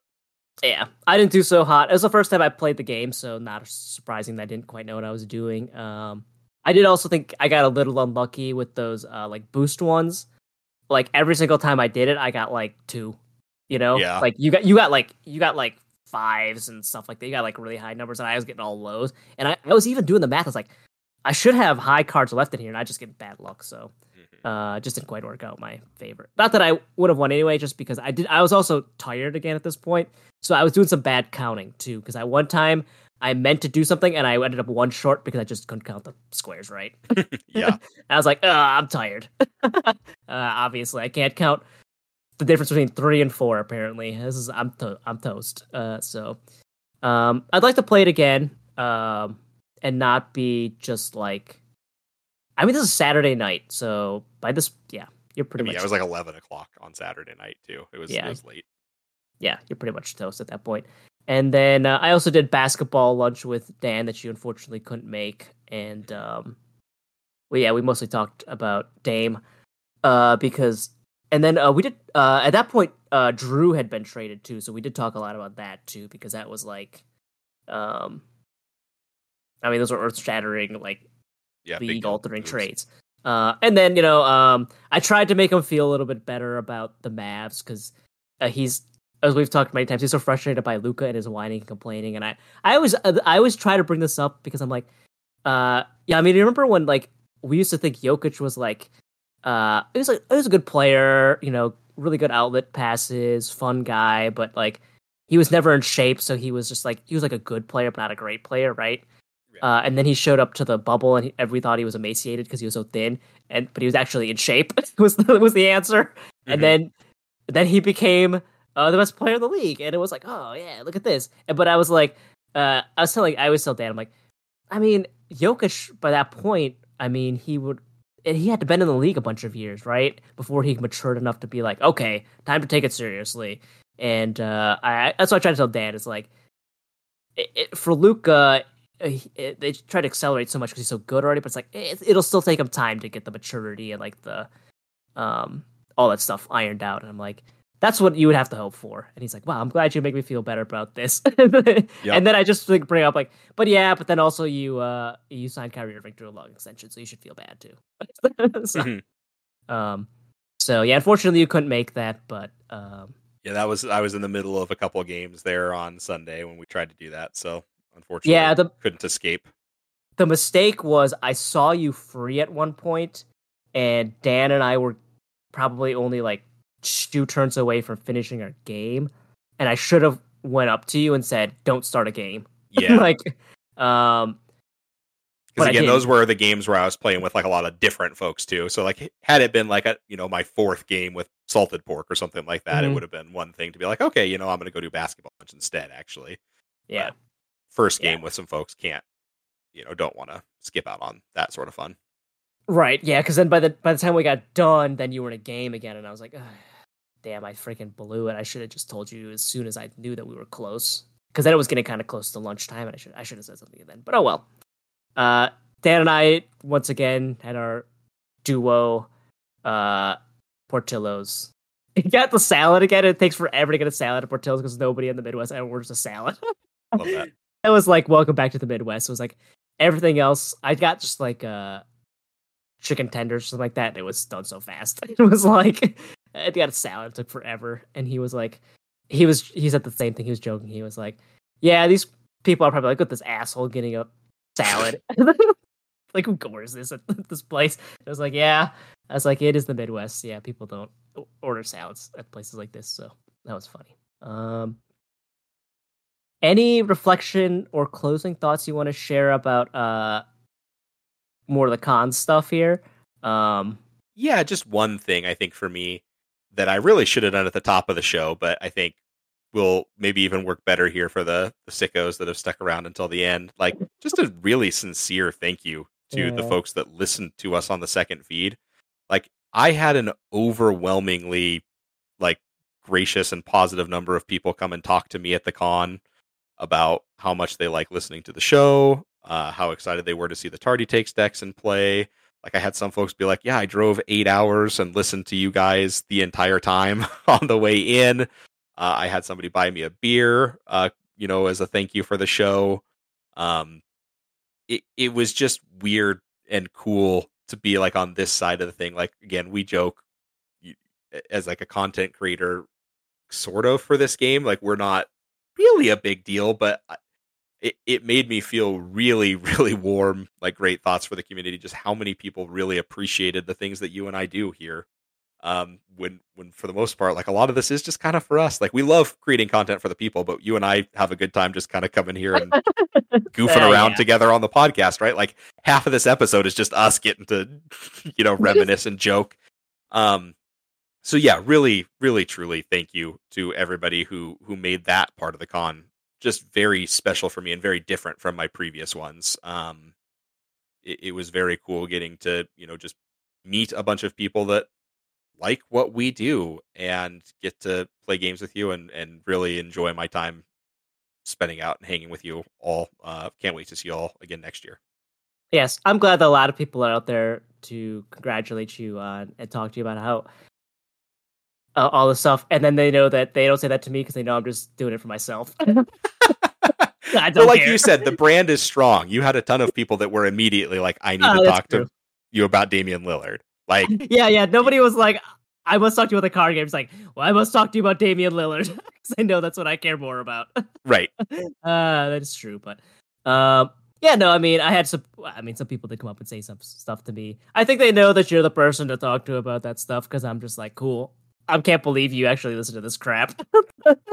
Well, they just, I Uh, think they they probably just correctly know that my ego is just like just perfectly inflated by by this Oh, like very tiny like Z level of that that they just knew to feed into it just to yeah, to stroke that ego for me there. I think. yeah, and, and they know that I just think they're a sicko for listening to it. Yeah, at all. exactly. and I'm just like, yeah, you need to be institutionalized. Why would you listen to this? Um, um, no, yeah, it was it was surprising to hear the amount of people though who were like, oh yeah, this was a uh, cool because we released those uh long episodes, the ranking ones, right before The the, con, yeah. which was kind of the point when we when we plotted that out was to be like, oh, let's put out something longer, kind of like right beforehand. That was kind of like part of the. Also, uh, I mean, I think people know this that not a lot of uh foresight goes into the total overall planning of when things come out. Yeah, no, it comes when it comes. Like yeah. So it it happened to work out that way. it works. the- Yeah, but but it was once we had them in the can, then it was kind of like okay, because I I think I had them all done, and then I kind of was like, how should we? How should I be putting these out? Um, how should they line up? Because I didn't quite, un- I couldn't quite, I couldn't quite figure it out. And then you you kind of were like, why don't you do it like this? And I was like, okay. And then, then that's how I uh, set them up to go out, um, which I think worked out pretty well, to be honest. I think that was a good idea. Um, yeah, not as good of an idea as the the foot bags, but a decent idea. uh, like, not every idea can be like the million dollar idea, man. Sometimes you gotta just have like the hundred thousand dollar idea, right? Exactly.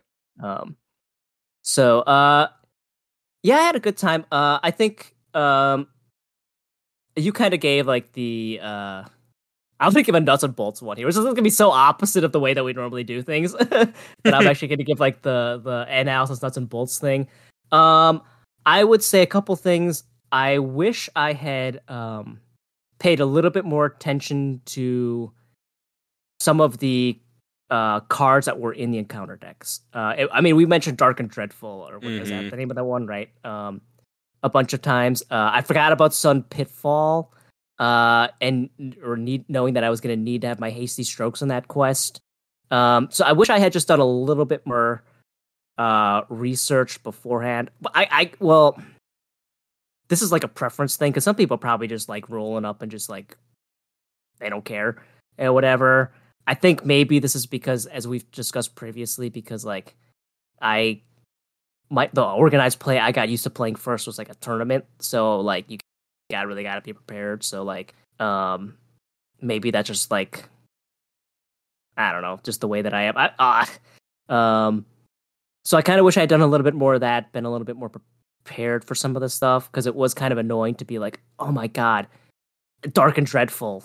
Like ugh, I can't believe I forgot this existed, type of thing, you know.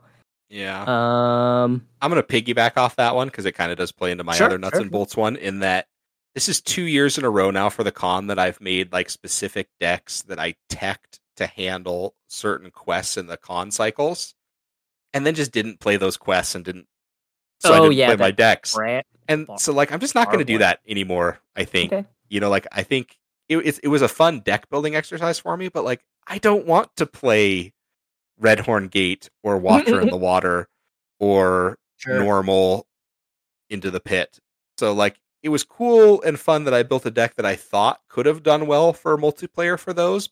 Just like it was fun that I built that mo- like Grey Wanderer Bard the Bowman deck last year, but like they just didn't get played. They, eh, so presumably it might be Lord of the Rings sagas next year if the the cycle happens. Like I'm just I'm not going to build a um you know breaking of the fellowship specific tech deck because I'm just not going to play it. Like I, I I can't recommend doing that anymore for myself. So Sure. that that was my main deck building thing I learned. Bring bring just like four decks that are my favorite fun decks and and that's good enough. Yeah. Um Yeah, as far as decks for me like this year like uh I didn't play the Eagles one uh which I think I normally would have but I I got so many decks brought for me that I didn't um I mean I played the hamburger most of the time too but I mean part of the thing was just it was so stupid to get out there so I had to play cuz I think I wanted to play some other stuff but I was just like god this is so dumb. I have to play it. Um uh, I ignored a lot of uniqueness this year, uh, partially because I played the Hamburglar's turn deck and uh, no one could tell what the hell was on my board, so it doesn't really So it didn't matter. matter. Yeah, because it would be like people like, oh, I also have this, and I'm like, yeah, but my I have Mayor McCheese. Right. like, uh, who cares? Uh, so um, I think we discussed it in the first one too, uh, first episode where it's like if they're significantly different in abilities, like It it doesn't really matter, you know. Right. Like if you've got like, like we said, if you've got like everybody's got tactics Éowyn, it's like okay, yeah, that's that's kind of unsporting. but it's like if you got Timberhill and Jimmerhill, they don't their abilities aren't the same. Even if you got like Arwen ally, Arwen hero, those they don't really they're It's the fine. It's not breaking anything. yeah they don't do anything similar, you know, where it's like um Right. We're not you know. both using like Elrohir and Ally Elrohir, who are like kind of doing the same thing or whatever. right yeah Even though that might not be overpowered, it's still like kind of the same card. yeah Yeah, exactly. Um I I, oh go ahead. Oh, sorry. What's oh, your- I was gonna say, I think my last one is that I need to eat some crow on an episode of Tardy Takes. nope. Uh, on an episode of Tardy Takes where I called Bond of Friendship a mistake that should have never even been printed.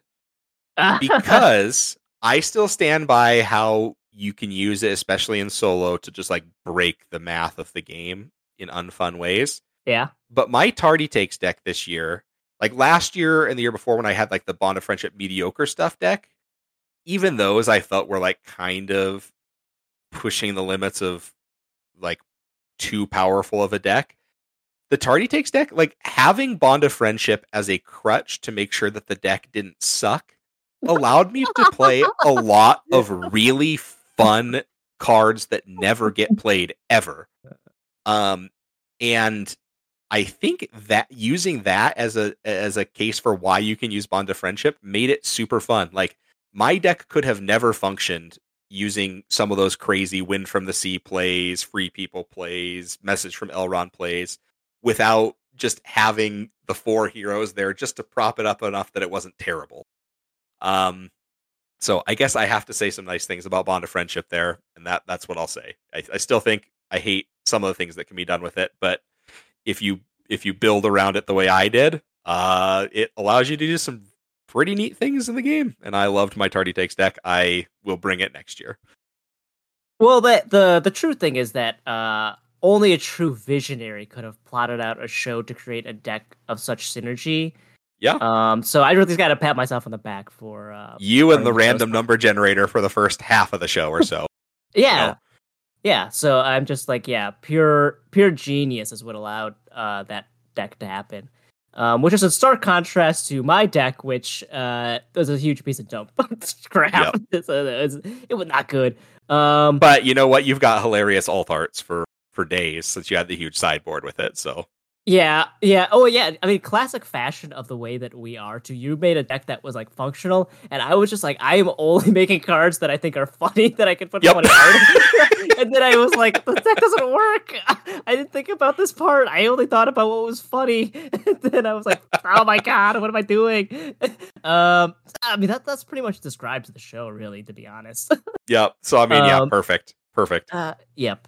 So, um, I think the other thing too is, uh, that was probably the best note to end on was the hilarious joke here.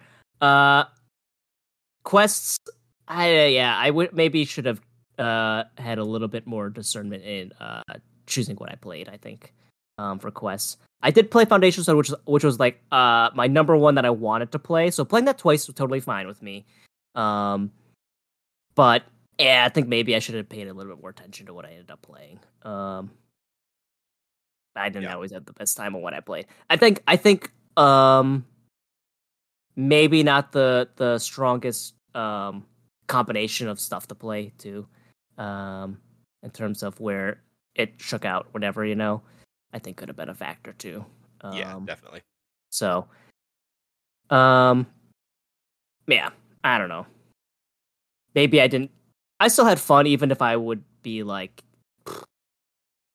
you know, if I were to give letter grades to my times of uh funness for playing it, I don't think I would be giving A's and B's to most of them. But uh, I still had fun. It does. I, I, we've said this before. It's not necessarily so much about the game itself as as much like just hanging out, right?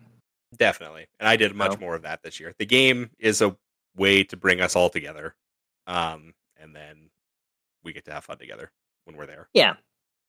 Yeah. That's that's that's how I feel too, is that it's like I mean, I even told this to like my coworkers. I'm like, yeah, it's a card game convention, but well, besides the fact that I feel like I uh would we look at how much video I have freaking uh, saved.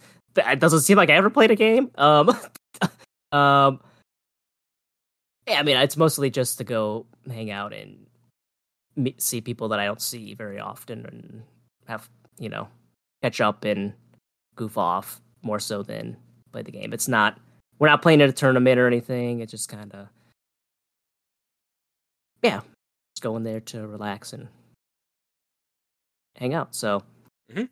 I think I think. uh Do you have anything else to add? Otherwise, I I have I have a closing thought. I do not. Okay. Um, yeah, I think I think the closing thought that I would have for people who.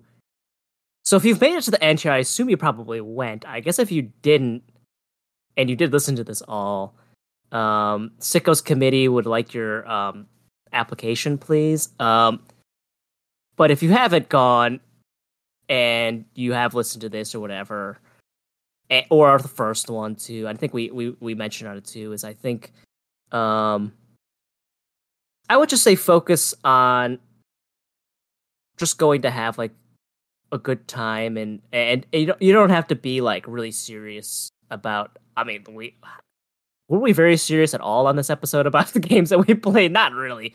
Um, I think in basically every game we played, we we were fooling around to some extent with either the decks we played or um, the actual game itself. So like, mm-hmm. um, yeah, I would say if you're if you were thinking about going and didn't go, or you know you were you're reflecting upon your experience there, it's just like you know just cut back, relax. It, like you know, as I said, it's not a tournament.